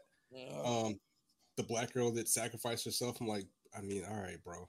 Um, I did put a note about the Illuminati, but again, I didn't see the commercial, so this shouldn't have been nothing surprising to me. Um, I thought it was cool. They kind of had two simultaneous stories running with Wanda and Doctor Strange. Wanda was a me- was a menace. Uh, Vince Staples tweeted out that Wanda's running around here like Tupac. um, they gave us comic book Wanda or comic book uh, Scarlet Witch, which again for the comic book nerds, the things that that happen with the Illuminati are not surprising. Like there's a great comic if you don't like reading, you can watch it on Comics Explained. Um, called House of M, where essentially at the it's it kind of parallels the story of uh, WandaVision, where she kind of like lost her mind and like she created a family in her head and they had to stop her. Uh, but essentially, at the end of the comic, Wanda was just like, "No more mutants," and there were no more mutants, mm-hmm. just from her saying it. So she is extremely powerful. She was definitely nerfed from the earlier stories, but it was cool to see her like run through them boys like, uh, like fucking, I don't know, fucking Derrick Henry or some shit like that. Um, I feel bad for I feel bad for Thor for now. Like I feel bad for that it has to follow this. Thor. That, um, it, the thing is, is that before when this was originally announced, Doctor Strange two was supposed to come out before Spider Man. Like the, the, the movie, I don't know how, but they got because they referenced Spider Man in the movie, unless that was like a reshoot or something like that. They changed the whole story because of Strange? because of COVID, like shooting schedules, all this stuff. Like Doctor Strange two was originally supposed to come out first, and then what they were going once they flipped the release dates around, America Chavez was supposed to be in Spider Man, and right. she was supposed to be the one that brought all the other Spider Mans across. And it was I don't know how they were going to make that work, knowing what we know now, but it, it's it's different. So like I feel if Thor was coming after Spider Man, like maybe and I don't know, man. Like if I'm Taika Waititi, I'm like, yo, can I can I get a screener? Like, what did y'all put in y'all's movie so I can make sure I make sure my shit's fired too. Well, uh, real quick, last couple notes. Uh, Wanda is a selfish B word in both like universes. She's like yes. only about her kids. Um, the whole dark Disney thing. Um, I, I typed "Does Illuminati conservative outrage?" I need to see if like what Fox News thinks about this because they're usually kind of like, "Oh, this Holly weird," and the, like they're doing seances and devils and zombies and shit. Like this shit was crazy. Um, I put, "Is this the most ambitious Marvel movie?" Wanda is quote unquote gone. Where's the original black dude? And where is Shang Chi? Where is he at? Um, I don't. I'm gonna be honest with Shang Chi. I don't. I, you know how Marvel do with they their characters of color. Like you know they only there to serve the white man at the end of the day. And no disrespect, but like he's probably just gonna be like a side character for a little bit. I don't think I don't think he got a sequel coming. I think I think that he'll be back. Black Panther also has a sequel, and nobody's talked about him. Well, he's okay, yeah they needed for casting. But at the end of Shang Chi, he brought the rings to Wong, so that's why I kind of thought like, okay, maybe he'll have some sort of cameo or some sort of end credit scene because that might be out of sequence though. Th- that's what I was about to say because I think I think what's going to happen is is that the end credit for this movie, whenever Doctor Strange leave, is going to be when he brings in Shang Chi to help while Doctor Strange is gone. Right. So I think that one is not happened yet in this timeline because they've never. I don't think they've ever made their timelines like linear with Marvel. Mm-hmm. This is probably the closest one they've done, but I do think Shang Chi is out of order because it like where's he at before? Hmm? I think that Shang Chi happens before any of this. Before Like- Doctor no, Oh no, I think it happens after this rather. Like I think that may be running concurrently a little bit. Like because you see Wong has to come back from wherever he was. Like I think that kind of run parallel a little bit, and that we'll see Shang-Chi and we'll see Wong in the next Shang-Chi. Chi- like I don't think that I don't know how to I want to explain this, but I, I don't think that these movies are in sequence and to the point that we will see we would have seen Shang-Chi in this. I think I think they're in order. I think Shang Chi happened because of what Wong is doing. Like if this, if Doctor Strange two happened, and then Shang Chi happens, that doesn't make sense to me. Just because of what Wong was doing. Like Well, that's Wong why I'm- he wouldn't I'm go through all of they're running this. like they're parallel like storylines. I don't I don't know. Eh, maybe I need to maybe I need to watch Doctor Strange 2 again.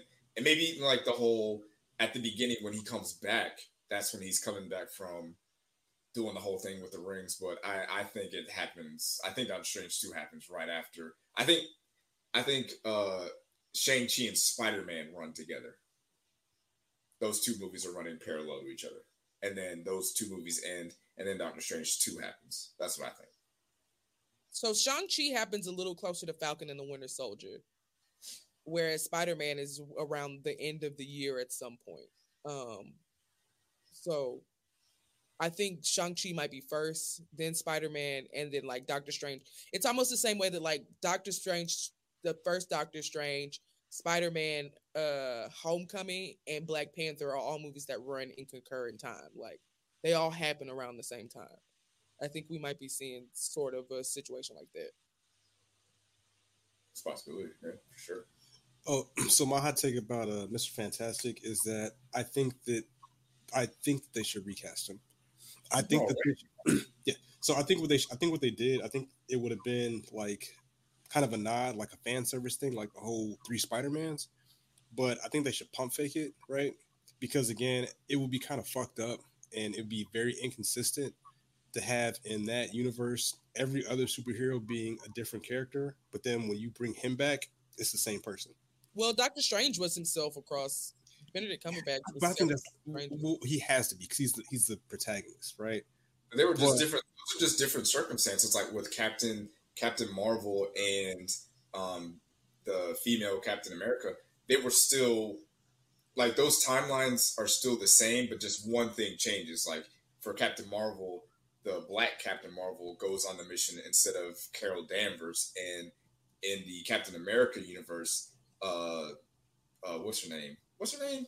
What's that white girl's name? Peggy Carter. Peggy yeah, Carter. Peggy gets the serum instead of Steve.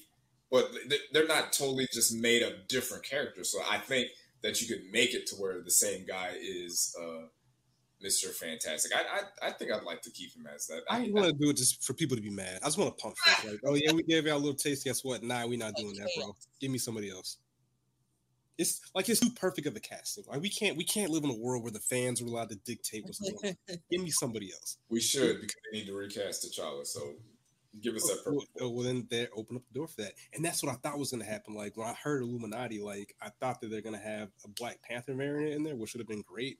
Except he would have got killed, which would not have been great. But Yeah. like one of the storylines in there is that uh, they they they hold their Illuminati council in Wakanda because it's so secretive. So Black Panther's not a member, but he is like the like the homeowners association board leader, right? He be talking shit or whatever. But also like they didn't have like Na- Namor the Submariner in there as well. So I'm, I'm curious. That that'd have been cool to kind of foreshadow the next Black Panther movie because I think it's going in that, that direction, maybe or possibly, but. I believe Namor is like the big bad, quote unquote, in this than Black Panther in November. yes, that that'd have been that'd have been great to kind of tease that as it is forthcoming. But maybe they haven't like cast it yet or whatever. But yeah, man, it's too good. Pump fake it. Give us somebody else. I mean, I like John Krasinski. you know, I, he's always going to be Jim to me. I can't say his last name, unfortunately.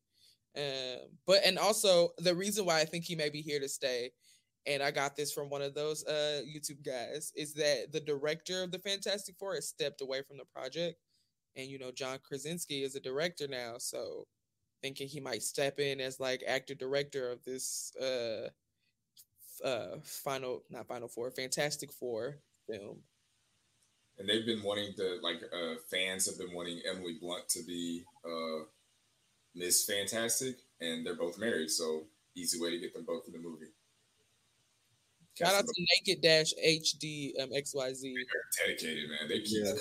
really in here. Subscribe, please. Yes, please. if you're gonna be here like that, at least like the video right. or. It's on everywhere. You can stalk your ex. Uh, SoundCloud. Is it on Sound? Yeah, SoundCloud. Uh, Spotify, Apple Podcasts, anywhere where you can go and listen to the Joe Budden podcast. Also listen to KTSE. Facts. The let the Rock be Black Panther. All right, bro. not black. not he ain't black. He ain't black no more. Yeah, he, you know. He stopped. He stopped doing that because it's not as uh, profitable for him anymore. But uh, the uh, the fight scene that Wanda had between her and the Illuminati was very uh, reminiscent of uh, Omni Man and Invincible. Like that's that's the vibes that I got from her. I was just like, okay, she just she's just out here just gonna wreck these dudes like no issue. Like, cause I I I'm not a big um, super comic book like research reader or anything like that. So when I saw the guy with the two forks in his head, I didn't I didn't know who that was. I didn't understand what that was about. But then when I saw what he did to that that their universe of Doctor Strange, where he just talked and he just like blew that dude away, I was like, oh shit, this dude means business. And for Wanda to just get him out of here without even lifting a finger was pretty insane. I was like, wow. And you know what? I gotta say something these these Marvel fans, these comic book fans. Like I get the excitement, but you guys are screaming and hollering over dialogue. So like if we could just get your get your get your woo in real quick and get in and get out with that because it's like we're missing plot points because you guys are doing all that. Like just just tone it down a little bit. Like I know we're excited, but like Let's chill out, please. well, there were people. There was reports that this was like the second lowest rated Marvel film out of Phase Four. What? Oh, out of yeah. Phase Four. Okay. Well, and I'm just like, I don't understand that either, though. I mean, Phase Four is not. Phase Four honestly hasn't been great for me. Phase Four is is Black is, Widow, Shang Chi, the new Spider. They had Black Widow rated higher than this. They had an A minus. Get the fuck out of here! No way. They're like yeah, the dialogue was corny. Like the best film of the phase so far. That's what I'm. I, i am mad confused why people are thinking this. Like they, it's by far the best one. Like not even close. And and that's why I don't believe. Like I feel like a lot of people that vote on this stuff are very opinionated one way or another. I don't think they have like an even kill mindset because like there's no like I I want to go, I want to see this movie immediately after I saw it. Like I'm going to see it again. Sam said, Raimi said, even he even got past like Marvel has long had an issue with the really awful third act final battle. Like it's muddy, it's hard to follow, and I think Sam Raimi even circumvented that, and it was I had a really good time with this the third act battle. So I'm not quite sure where they're getting that from. Like Shang Chi was a good movie, but you're Until not gonna. Yeah, you're not gonna lie to me and say that the third act final battle was easy to follow and watch. It was, it didn't look good. It was unnecessary. Also, there was no reason for like the main uh antagonist for Shang-Chi was his father. Like that movie should have ended with those two hashing it out and dealing with whatever they had going on as opposed to a big flying dragon interrupting that and just taking away that moment wherever whenever either Shang-Chi kills his father or his father has some massive redemption arc because he never got that. We never got any kind of closure with that. The sister Never got any closure with that either. She was just riding the dragon. Like, oh, dad's dead. All right, I guess we're gonna move on. Black Widow in itself, objectively, it's a bad movie and it's bad storytelling. Like I watched that movie and I tried to give it a chance. I tried to like jump through the hoops and try to justify that movie, and it just wasn't it. Spider-Man Three.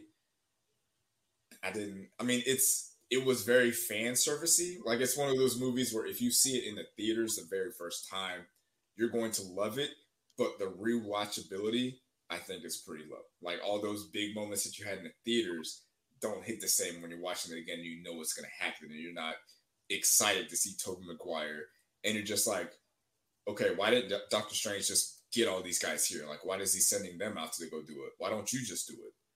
Why are you listening to a teenager to tell you to cast a spell? What are you doing? Like, you know what I also wonder. Okay, so two things. I think that Marvel does not a, as great a job as they could when there are dual villains in a film. So think Black Panther, where there's Killmonger and Claw. I've always said that if I were to be, and this is no disrespect to Ryan Coogler, he's obviously way more experienced than I am, but if I were to be writing the film, I think I would have started with Erik already being in Wakanda and letting the shock of the, the revelation about his father come with him already being part of Wakanda and ingratiated in society. Um, and then let, let that conflict unfold that way. Um, I don't know. I feel like this was Black Panther was a way to kind of try to bridge the gap between Africans and African Americans. It did not have that effect. That's not what the conversation here is.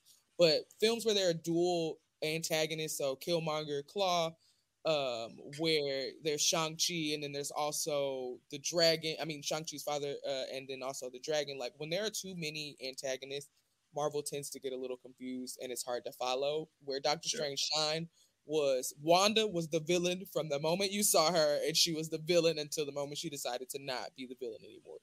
There was and no, it, there was no confusing who's gonna be who, who's gonna make the, the turn. Wanda is the villain, is the villain, is the villain. From here until the end, right? Amen. That like that's it. I, and even even with Shang Chi, I felt like the uh the one guy with the mask, like his his dad's right hand man. Oh, uh, should have been a, if anybody should have been a secondary villain, it should have been him. He like he didn't say his names in the movie. Who was that? What is his point? What was his purpose? Yeah, like he was there for he was there for a reason. He had a big impact on Shang Chi's childhood, as far as like from what we saw, the scenes that he was in. But like, can you give us a little bit more with this guy? Like, what? Where did he come from? Who's under the mask? Like, what's what's the deal there? Like, but they just kind of just brushed that dude away and were like, well, we need a big CGI dragon battle here. It's like, and I think right. where else Doctor Strange shines is that there's already been this establishment that Doctor Strange is a bit um fantastical. Like you don't get ca- I didn't get caught off guard by the multiverse jumping and some of the like imagery within the film because you see it's nothing different from you know the mirror dimension. Yeah, in the first in the first one, even when he, he uh, Doctor Strange himself mentions like I've been on bad trips before as a reference to the first film. Uh, I think that Doctor Strange is one of the few films in the last couple years in Marvel Cinematic Universe that really plays to its strengths really well. Um, and I don't know if that's because of Benedict Cumberbatch. I don't know if like Doctor Strange has just particularly had really good writers and directors. Um, but people tend to to rank Doctor Strange movies a little bit lower on the totem pole. I guess because he is not one of those core like those core Avengers. He's one of those like you know ancillary members who you like either really love him or you really don't. Uh, but I think people need to give Doctor Strange more of his flowers. I Doctor Strange one and two are really good films, and I don't I don't understand how you can say otherwise. I think it's because they're they're vastly different from the other movies. Like they take creative chances, and they're more. I think they're more like comic booky with the uh, special effects. Like even with the first one, when he first goes into the to the temple and the the the, the white lady, you know, touches his eye and makes him go fucking insane, and he's like seeing all these different things. Like that one scene right there that's not something you're you're not getting that in Captain America. You're not getting that in Thor. You're not getting that in Iron Man. You're not getting that in any like you got a little bit of it in Ant Man too, but you're not getting like full on uh scenes where you feel like you're just tripping out, where you're just like, yo, this is this is too much. This is there's a lot going on here uh visually, and I might be having a panic attack type uh deal. Like there needs to be a warning before you watch this movie when it comes to certain scenes, uh, special effects wise. My other question was, why do children uh, gravitate towards Doctor Strange so much? Like, is he really that much of a father figure? Because all the teenagers really go to him for help. Like America Chavez, Spider Man, like they they really latch on to Doctor Strange. It's probably the cloak. Like I feel like if you have a cloak, you're Cloak is very fatherly. You're right. you know, in in kids' birthday parties, like kids like magic tricks, and Doctor Strange is good good with those. Yo, real quick with the, I'm, and this is where my lack of research comes into play, but like with America Chavez's character, I think it could, I think she'll be more like a, hopefully a plot device, but like I, I don't like you. You're just stashing her in like their little like magic school clubhouse place. And and shout out to the first dude that folded. Like that should have me dying. Like, yo, get out of here. She said, run. and then said, I we out. I'm actually going to. So thanks. I was gonna do that anyways.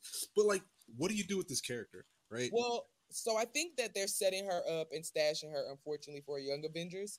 So we've already seen Wiccan and Speed. Uh, we're meeting America Chavez now.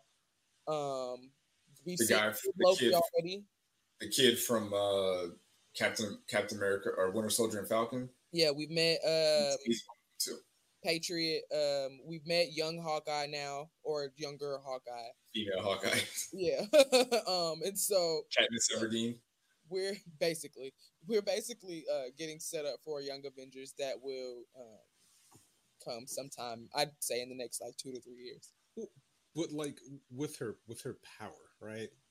Like I, I'm trying to figure out how that's going to be applied. I have ways it could be applied, but it would be kind of cheese. Like I, I've said that they should use the multiverse as a device to bring in a new T'Challa from a different multiverse. That's they're not doing anything.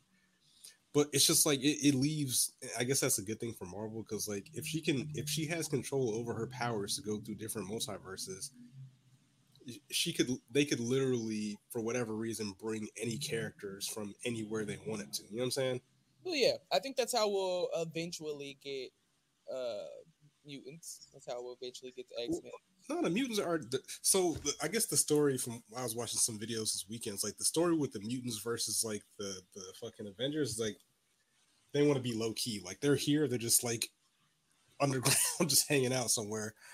But I, I hope they use it as a pl- like give us half her bring a new child something like that you know what i'm saying? Like i think that's how we'll get uh oh darn i just had it in my head and now it's gone i don't know like i think that's how we'll get people like deadpool like they'll probably test it with deadpool and bring deadpool over um please then god no i hate deadpool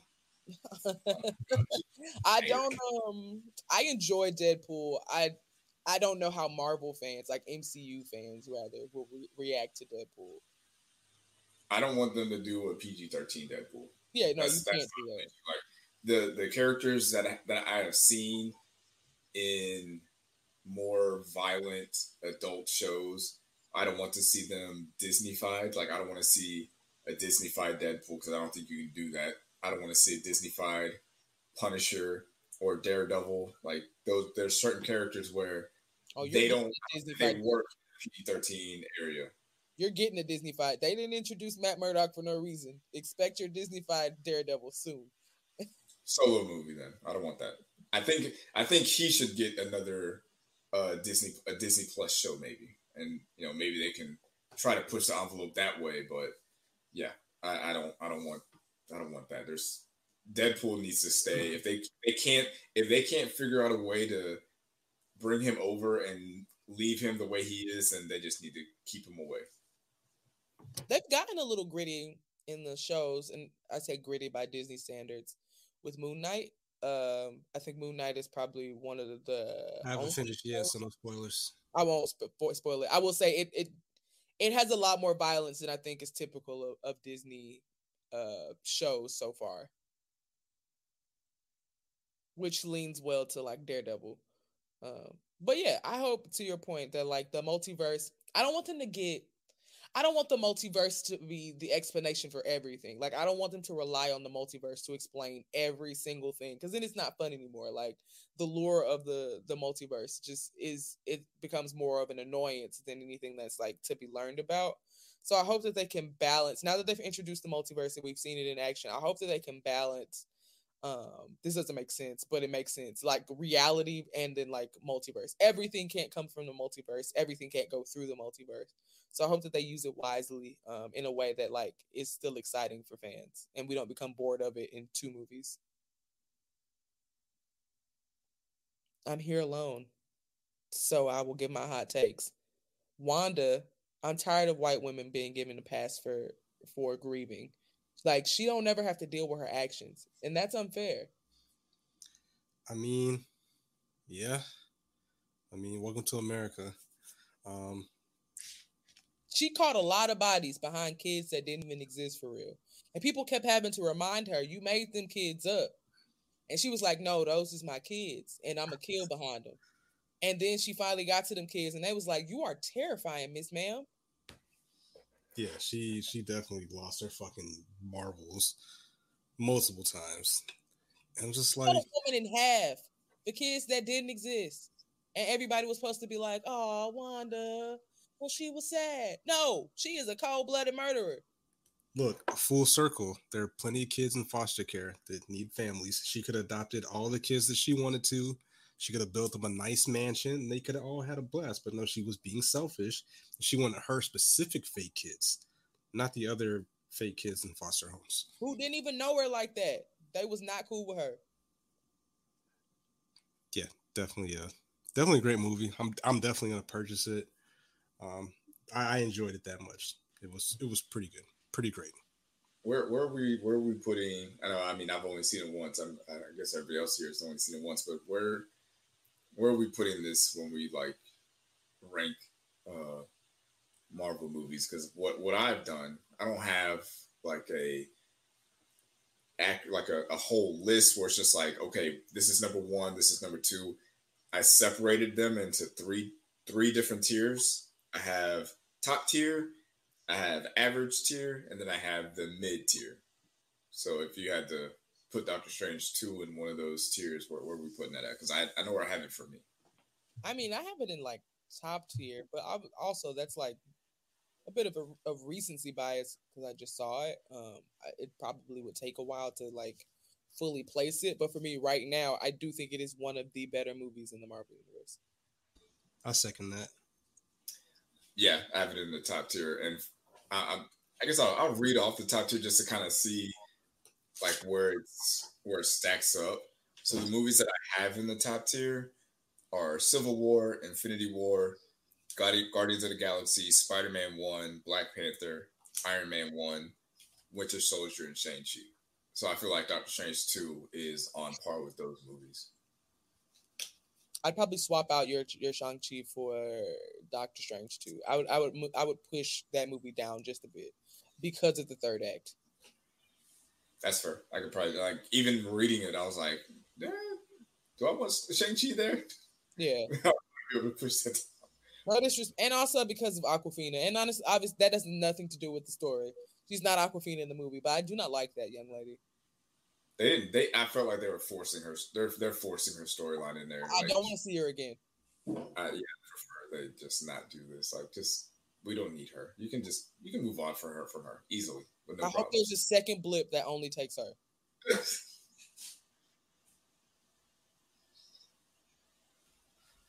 All right. Well, I think we've wrapped that up with the Marvel stuff. Um, I guess real quick because I I have not watched much of the uh, NBA playoffs.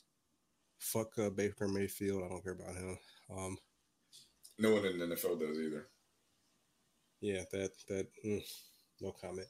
Anywho, um, real quick, uh, if you guys want, y'all can take over the sports. But did you guys hear the new Kendrick Lamar that dropped? I did not. It I, I don't know where I was. It was an hour ago. So as soon as we wrap up here, I'm gonna go watch it. I did see him like morphing into um different people. I don't know if I'm ready to see him morph into Kobe.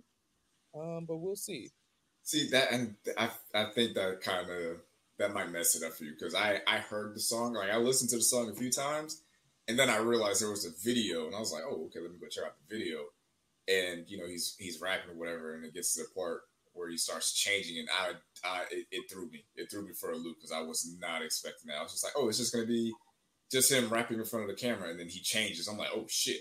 Yeah. Like now, the, now these lyrics are hitting it a little bit different. Now the things that he's saying when he has these different faces on, it it feels different than when you just hear it. Like when you visually see it, now it's like, okay, this is this is a little bit different.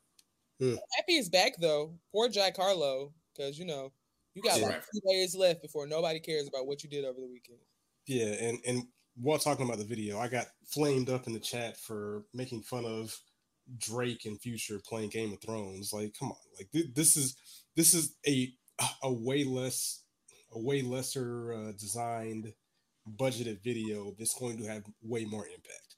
Like even if he would have just rapped like he was rapping, I still feel like that hit different than them out there cosplaying with well, Sowens. It's also strange because I know for a fact that Future and Drake are not actively LARPing.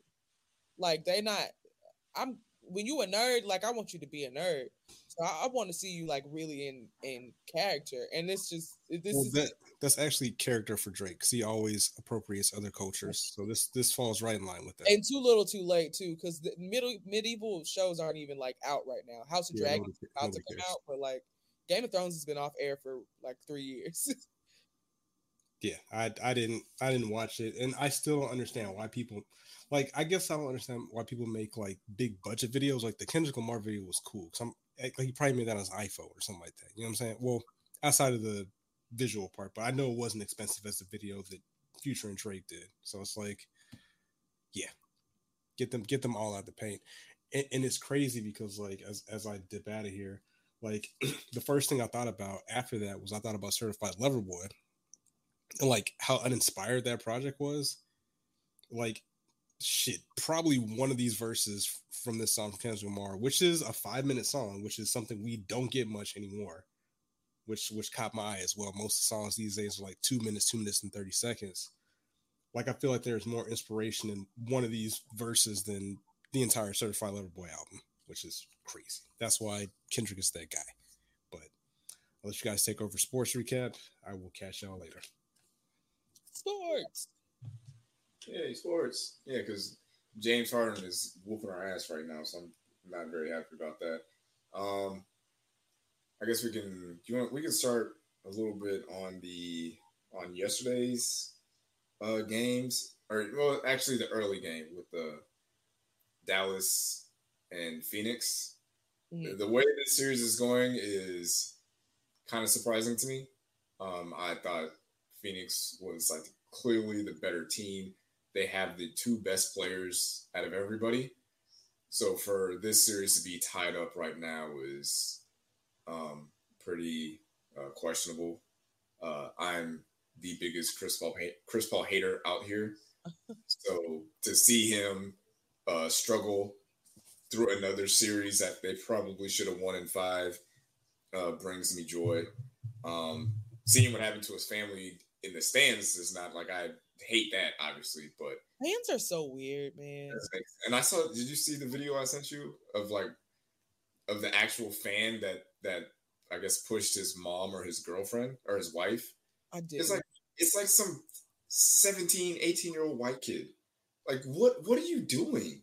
I just why? and I don't even know how you fix it. I just feel like I don't know. Maybe like maybe we got to start getting uh, players' families and like their associates in a different area. Maybe fans have too much access to them. Maybe we need to stop selling floor seats and stuff to fans and like give. I don't know what we got to do, but I feel like fans have way too much access and they're way too emboldened to like harass people and, and harass people close to players. The NBA, NBA fans, especially NBA fans in arenas, it's a real toxic culture of just like saying whatever you want to say to guys on the floor and then like throwing stones and hiding your hands. Like that doesn't you don't get to just talk to these guys any kind of way just because they're entertaining you for the moment. And you for sure don't get to talk to their families and their friends any kind of way just because they're affiliated with a guy you don't like, that who you also don't know. You don't know this man outside of what he does with a basketball. Um, so stricter penalties for these fans and like arenas and teams in the league have to be more intentional about the way they regulate fan access to player family and friends. Putting putting your hands on an athlete's spouse or family member that's insane behavior. Right that's absolutely insane behavior. And i don't know the fact that like chris paul was unable to do anything about that. Like, i could see myself as a husband and father and a son seeing you know, presumably my family in some sort of danger and not being able to do anything about it because I'm at work. You know what I'm saying? Like that's that just it doesn't seem right. uh, or it's not right. It's not that it doesn't seem right. It, it's not right. Like fans have got to do better. Jesus Christ, this okay. So apparently the Heat are going to lose this game. So I'm gonna have to change my Heat and five tweets into Heat and six because James Harden is has turned back into uh, Houston James Harden.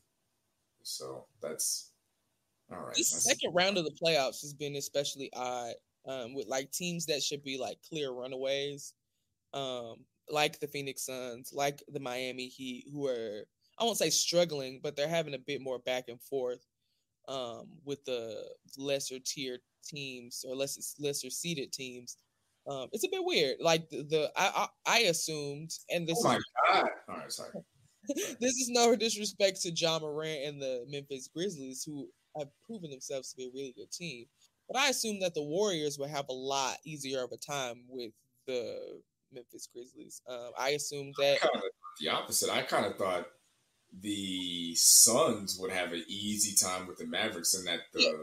the Warriors would go through the uh, Grizzlies. Like, well, the only reason I say the Warriors would have an easier time is because they're a more a slightly more experienced team with Clay, Steph, and Dre out there who have had championship experience and know what it takes to win. I, I guess that's a testament to like how s- small tweaks in a roster can really shift a team. Um, but that that's why I expected them to be have a bit more uh ex- a bit more of an easier time. Same thing with the Suns. The Suns were just here last season, so for them to be struggling the, the way they are against uh the Mavericks with Devin Booker back in the lineup is a bit surprising. Yeah, definitely.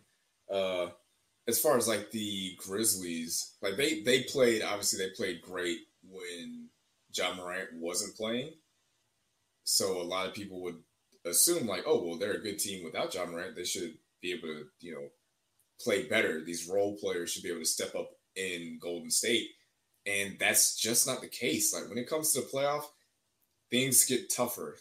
Defenses get tighter. Like coaches are game planning to get these get certain people out of the game.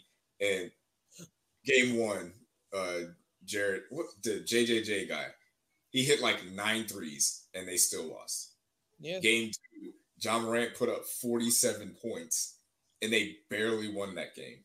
And I look at that, I'm just like, yeah, if you do like a snake draft of just everybody that's uh, on both rosters, Ja Morant is probably the number one overall pick.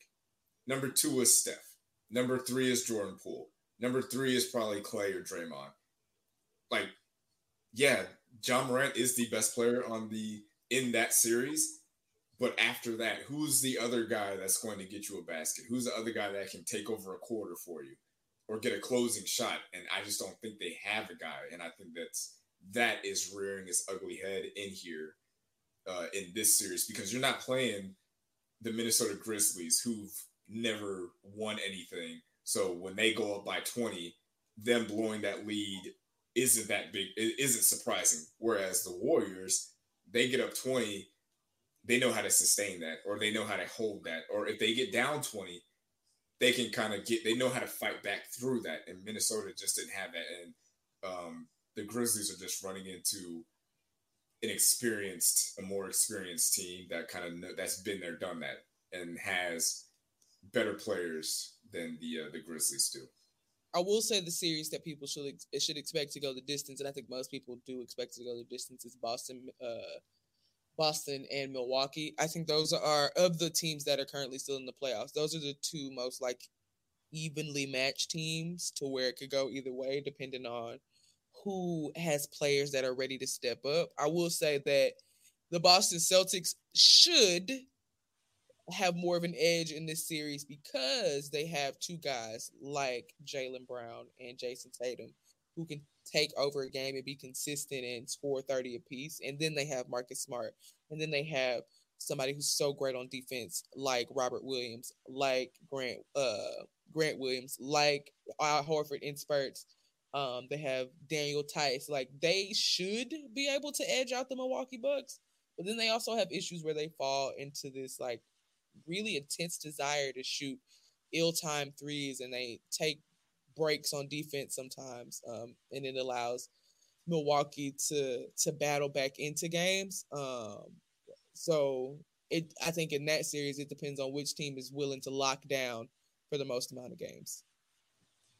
I'm just a little uh upset that Khris Middleton is out for this series, but it is cool to see uh Giannis kind of go into this mode where it's just like, all right, I I'm going to do something here. I'm just going to take over this game. I'm going to get in the paint and I'm just going to bull, bulldoze everybody and get a bucket. And I don't know if you saw this. I saw a tweet from Colin Cowherd, and he said that prime Giannis is better than prime Kobe. And the reason he said that is because he is a fan of the mid range and not a fan of all the flashy stuff. So I I saw that tweet. I'm not saying that Colin Cowherd is wrong, but I am saying that his reasoning is flawed. Like because Kobe Bryant was a great mid-range shooter. Like I don't know where we're where he's getting this idea that Kobe Bryant couldn't shoot in the mid-range. Like he lived there because Michael Jordan lived there. So of course Kobe lived there too. So I think his reasoning is flawed, but if you look at the things that Giannis is doing right now on the floor, when it comes to being able, like, he can put up 50 points the way Kobe could, but Kobe couldn't dominate you in the paint on defense or dominate you defensively and push the ball the way Giannis is able to do. So I'm not saying I'm not saying that prime Giannis is better than prime Kobe, but I'm not saying that that's wrong if you want to say that. I mean, I don't think prime Giannis. First of all, I don't think we're seeing prime Giannis. I think Giannis has a. I don't. I won't say a lot more to go, but I think there's more in the tank for Giannis to win. He's hitting free throws, He's hitting free throws now. He's just decided to do that. I think Giannis has some more time. Before, I think we'll have to look back on Giannis's uh, career to be like, oh no, this was actually prime Giannis. I don't know if you get to call him prime Giannis now. Um, I, I I don't know. I think that Giannis will turn it up another notch in the next like three to four seasons, and then we'll be like, oh no, nah, this is prime Giannis right here. Um, but I also, I Colin Cowherd's job is to say inflammatory things for engagement. Um, yeah. and so I, I'm not gonna tell him he's wrong. I just, to your point, Kobe Bryant lived in the mid range. Like I don't this idea that Kobe Bryant was all flash is kind of strange to me. Uh, not to say that he couldn't get flashy, but I think he wasn't that. Um, but also, I've always had an issue with compl- comparing players uh, of different sizes and uh, positions and like comparing their ability because it's of course it's going to be different for Giannis. Giannis is almost seven feet tall. Kobe Bryant was you know six six six seven. So of course it'll be Giannis can do things in the paint that Kobe w- was never able to. Um, so I mean, I'm not here to tell people that their comparisons are wrong. I just want us to be able to compare things that like make sense, and I don't know if that that comparison necessarily makes sense. I kind of, um, not saying comparing their two games or styles because obviously what you just said, but I would more so compare Giannis to like what Shaq was, where it's just like you can't, you can't do anything once he gets into a certain part of the paint, or when it's just like, all right, Giannis wants to get to the rim or Giannis is in the paint, he wants to score. There's not much you can do about it. Like physically, you can't do anything about it because he is big and strong and he's so long. Like he can be at the three point line, take two steps, now he's in the paint, and his arms are so long they can just lay it up from anywhere on the floor. It's like, how do you stop that physically? Like that's they don't make players that look like Giannis, that can run like Giannis and handle the ball like him, right. and that type of touch touch around the rim. So it's like imagine if Shaq had that kind of speed, had that kind of length, played that kind of defense, was able to handle the ball and shoot free throws. Like Giannis, they, like there's not another Giannis out there physically. There's they've never made a guy like this. Right, and it's gonna be hard to stop a guy of that size and stature who can do all of those things. And he isn't even at the top of what all he can do. Like there's still more room for growth for Giannis. And knowing Giannis and the player that he is, he's going to reach those heights because he, he wants it that bad. Um, he wants to be one of the greats, and he's. I mean, he when you can when you look at the things that he's accomplished by 27, like two-time MVP, an MV, uh, Finals MVP, Defensive Player of the Year, All NBAs, All Star. Like he's done a lot before 30. A lot of he's done a lot of things before 30 that a lot of people haven't done their entire career. Right. And that's why I say I don't know if we've seen prime Giannis yet. I still think that Giannis has another gear. And I think that when it's all said and done, Giannis is going to be one of those guys who in 10, 15 years, he's to be, oh, we've never seen, we've never, we're never to see another Giannis again. In the same that we're, we're never to see another Shaq again. We're never to see another Kobe. We're never to see another Michael. Like Giannis is to be one of those guys because I, I, I, I just think he has another gear to kick it into, and I don't think we've seen the, the best of Giannis yet. Well, and maybe I'm I'm speaking way ahead, and I'm probably to end up putting my foot in my mouth for saying this, but on paper, if you look at the Celtics, they got Jayson Tatum, they got Jaylen Brown, who are two of the top. You know, you could probably make an argument two of the top 25 players in the league, top 10 in their position defensive player of the year, Marcus Smart. Uh, their coach, uh, Coach Nia Long, is one of the best coaches out there, and they have, I believe they have they have home court advantage, and Khris Middleton is out, and it's like they should like for, be a shoe in. Like this should yeah. this series should not be what the series is. Yes. So Boston on paper should win this series at best in six games, but I feel like we're gonna look back and be like, how did the Bucks win this series? And it's just gonna be, oh, they had Giannis. Like, yeah, yeah they didn't have Khris Middleton. Yeah, they didn't have this. Yeah, they got that, but they don't have this guy. They don't have Giannis. They don't have Jordan. They don't have LeBron. They don't have Kevin Durant. Like, there's certain people where it doesn't matter what those other people do. It doesn't matter what the other team has. If you have Giannis, you're good. And sometimes I think that the Celtics play, they'll get a lead and they don't play to win. They don't keep their foot on the gas. They don't play to completely dominate a team. They play not to lose. Um, and that's where you get those lapses in defense and lapses in offense to where everything is a three point shot or Giannis could slide past you. And, and next thing you know, Giannis has gone on a 12 0 run by himself um, yes. at the top of the third. Like, I, I think that sometimes they get a little lax when they have a lead. And this isn't, that's not atypical of the Celtics. That's been a problem for them for a very long time. So if we do look back at this series in Game Seven and the clock hits triple zero and the Bucks are on their way to the uh, Eastern Conference Finals, I don't think it'll it'll be less because of what the Bucks did and more because of what Boston didn't do to win.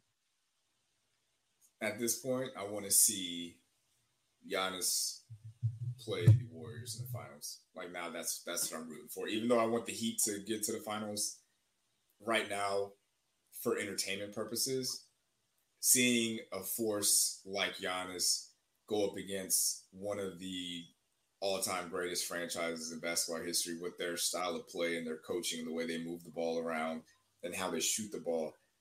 I'd love to see those two contrasting styles go up against each other and see like for for NBA supremacy like which what is it that's going to push the NBA forward because it is mostly a, a copycat league. But you know, they they always say it's a copycat league, but you can't copy what Steph does or what Steph did, and you can't copy what Giannis is doing. Like you don't have that guy to do that, so you can't copy what it is that the Bucks and Warriors have done. So right now, I'm I'm full, fully on board uh, a uh, Bucks Warriors uh, finals matchup now. I think for the Bucks and the Celtics, the game to watch will be Game Five. That I think the winner of Game Five is the winner of the series. That's in Boston. Yeah, that's in Boston. Yeah, I think the winner of Game Five, you can go ahead and, and call them the Eastern Conference. Uh, call them going to the Eastern Conference Finals. I'll go ahead and put that out there. Well, I know a lot of people are saying whoever wins that series is winning the East. They think those are the two uh, best teams in the East that are left. They feel I mean, like they uh, Miami or Philly. As much as I don't like Miami, I'm not going to sit here and act like they aren't a team that has some fight in them and, and can stop a road to the NBA Finals. I think if I, I would say whoever wins out of Boston and Milwaukee, doesn't matter which team, they're going to be hoping to see Philadelphia and not Miami. Yeah, Miami needs that home court advantage, and I think that's that is that is the only reason why Philly won today is because James Harden did not have to spend two nights in Miami doing God knows what.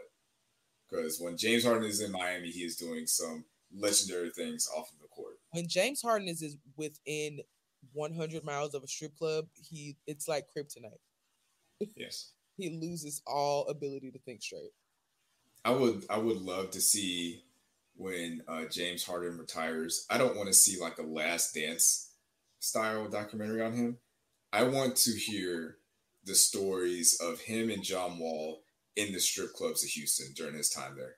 I want to know all those stories. I want to hear every I want them to talk to the security guy, the bartenders, the bottle girls, the dancers, the DJs, his homeboys. I want to know all of the good stories from when James Harden was arguably the best player in the league, MVP, playing in Houston on a max contract going into those strip clubs. I need to hear those stories because those have to be legendary, like unheard of.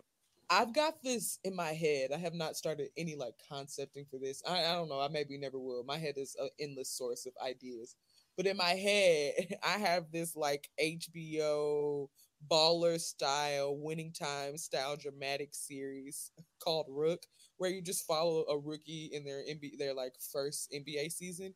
And James Harden would be a perfect character that is like the worst influence on a young basketball player because I know that nigga acts a fool in the club and he will take a rookie with him. I actually, I don't even want to hear from players or James Harden about his time. I want to hear from the strippers. I think the strippers got the Yeah. best POV on what James Harden was like in Houston. And I want to hear it. I want those stories. I think we deserve those stories. I think those stories would be uh, um, great. Um, something that we kind of circling kind of back to the beginning. We're gonna wrap here pretty soon. Um, so this whole Kendrick thing, he hasn't dropped this, an album in five years. There's a lot of expectation. There's a lot of pressure that comes along with being considered one of the all-time greats and taking this long of a break and having your peers put out uh, music that people claim to be classic material, there's a lot of pressure that comes with being Kendrick, and I'm I'm curious to see how it's handled. Uh, I'm not going to be on Twitter the weekend uh, his his album drops because I know it's just going to be people doing the thing that Twitter does when a polarizing artist drops or when they're uh, a stan of the of an opposing artist, and it's just like I feel like people are just going to immediately say, "Well, this isn't the greatest thing I've ever heard in my life. It's trash. This isn't great enough. Like this isn't you know whatever." And I feel like it's going to be super annoying. Um, but as far as my expectations for this, based off of the name of the album, I'm I think we talked about this, or I talked with this with uh, KJ uh, in on Instagram. I would like to hear some live instrumentation. I would like to hear some Thundercat uh, production, and I would like for him to have some TDE features like Schoolboy, Jay Rock, Ab-Soul, Isaiah Rashad, any SZA, anybody. I would love for him, with this being his his last TDE album, I would like for him to actually put them on his album. Um, I don't really care about what his numbers are, but I, I do expect this to be one of the more artistically challenging albums to come out this year. Like I, I kind of expect it to be in the realm of like what Denzel Curry is doing and what uh IDK did last year and what Saba's doing. Um but I think it's gonna be tough.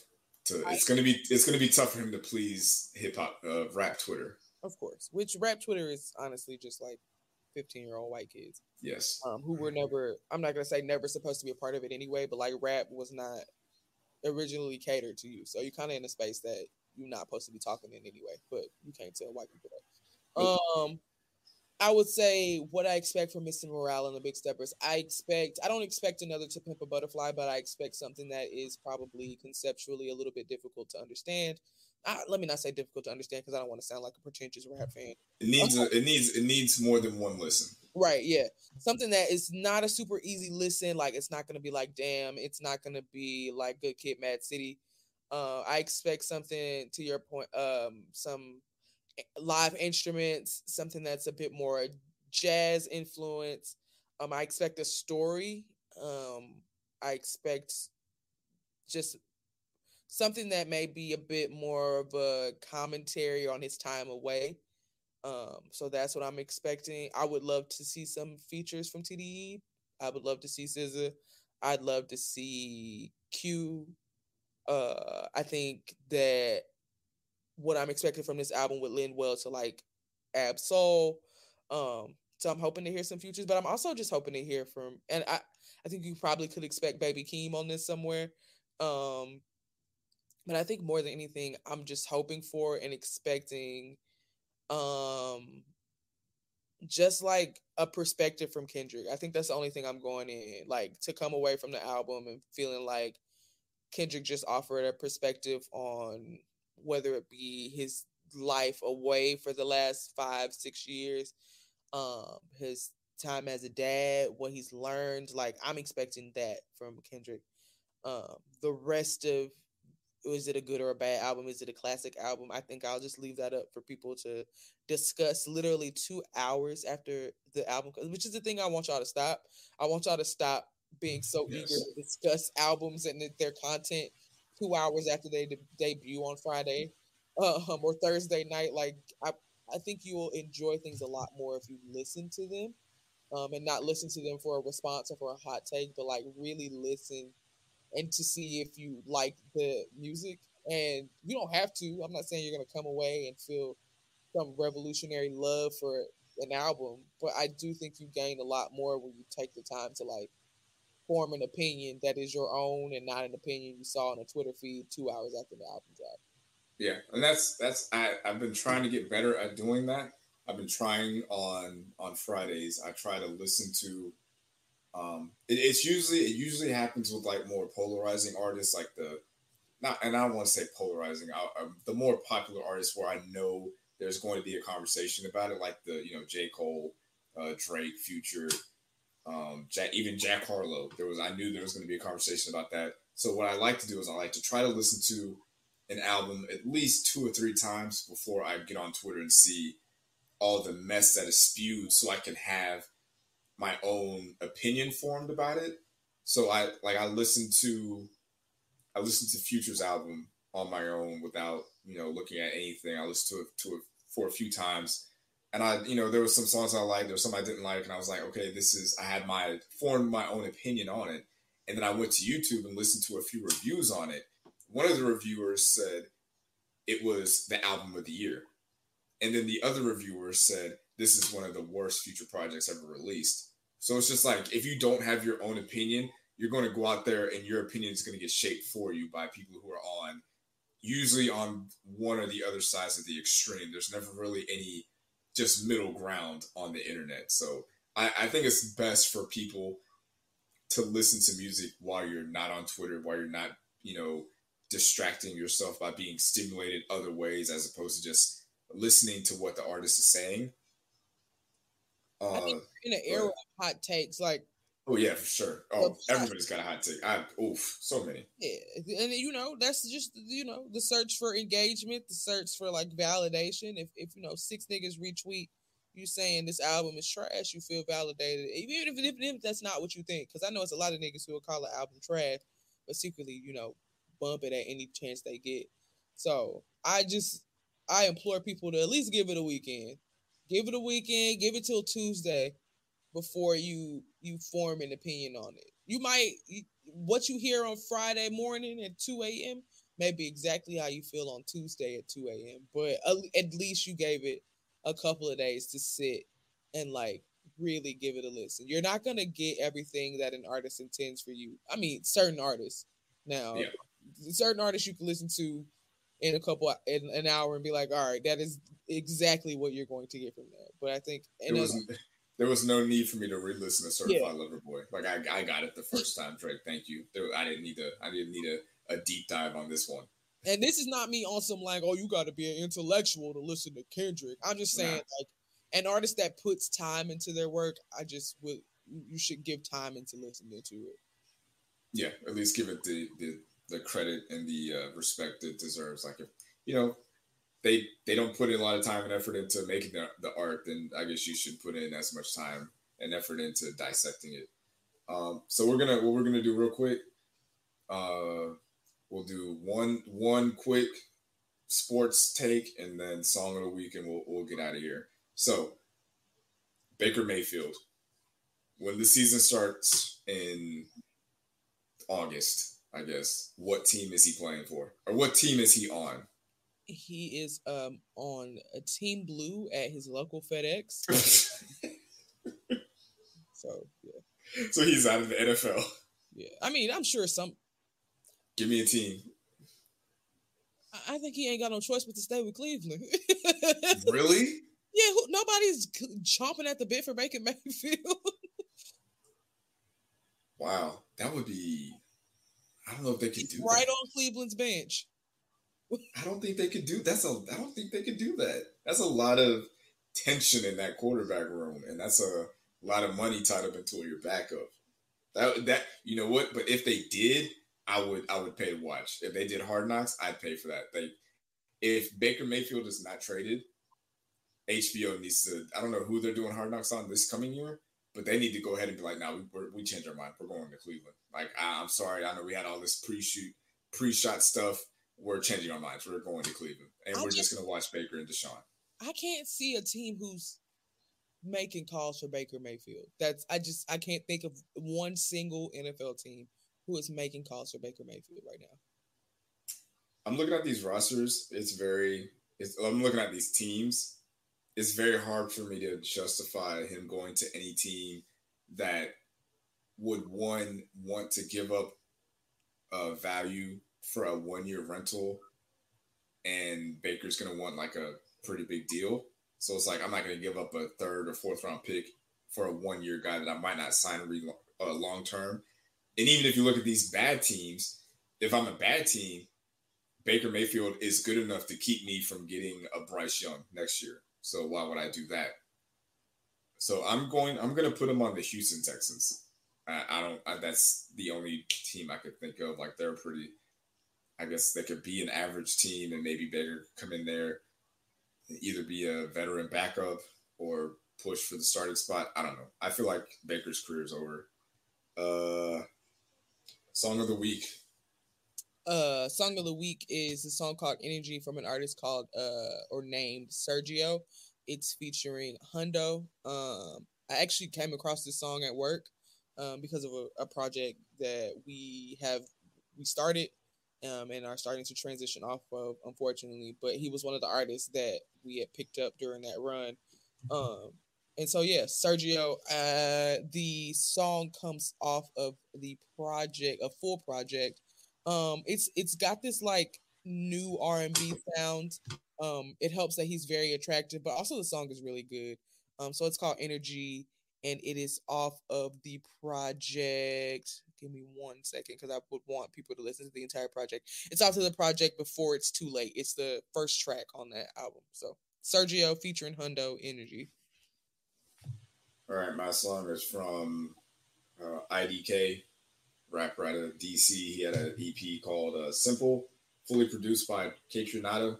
If you're not up on Kaytranada, you should, you should definitely go back and listen to what he's doing.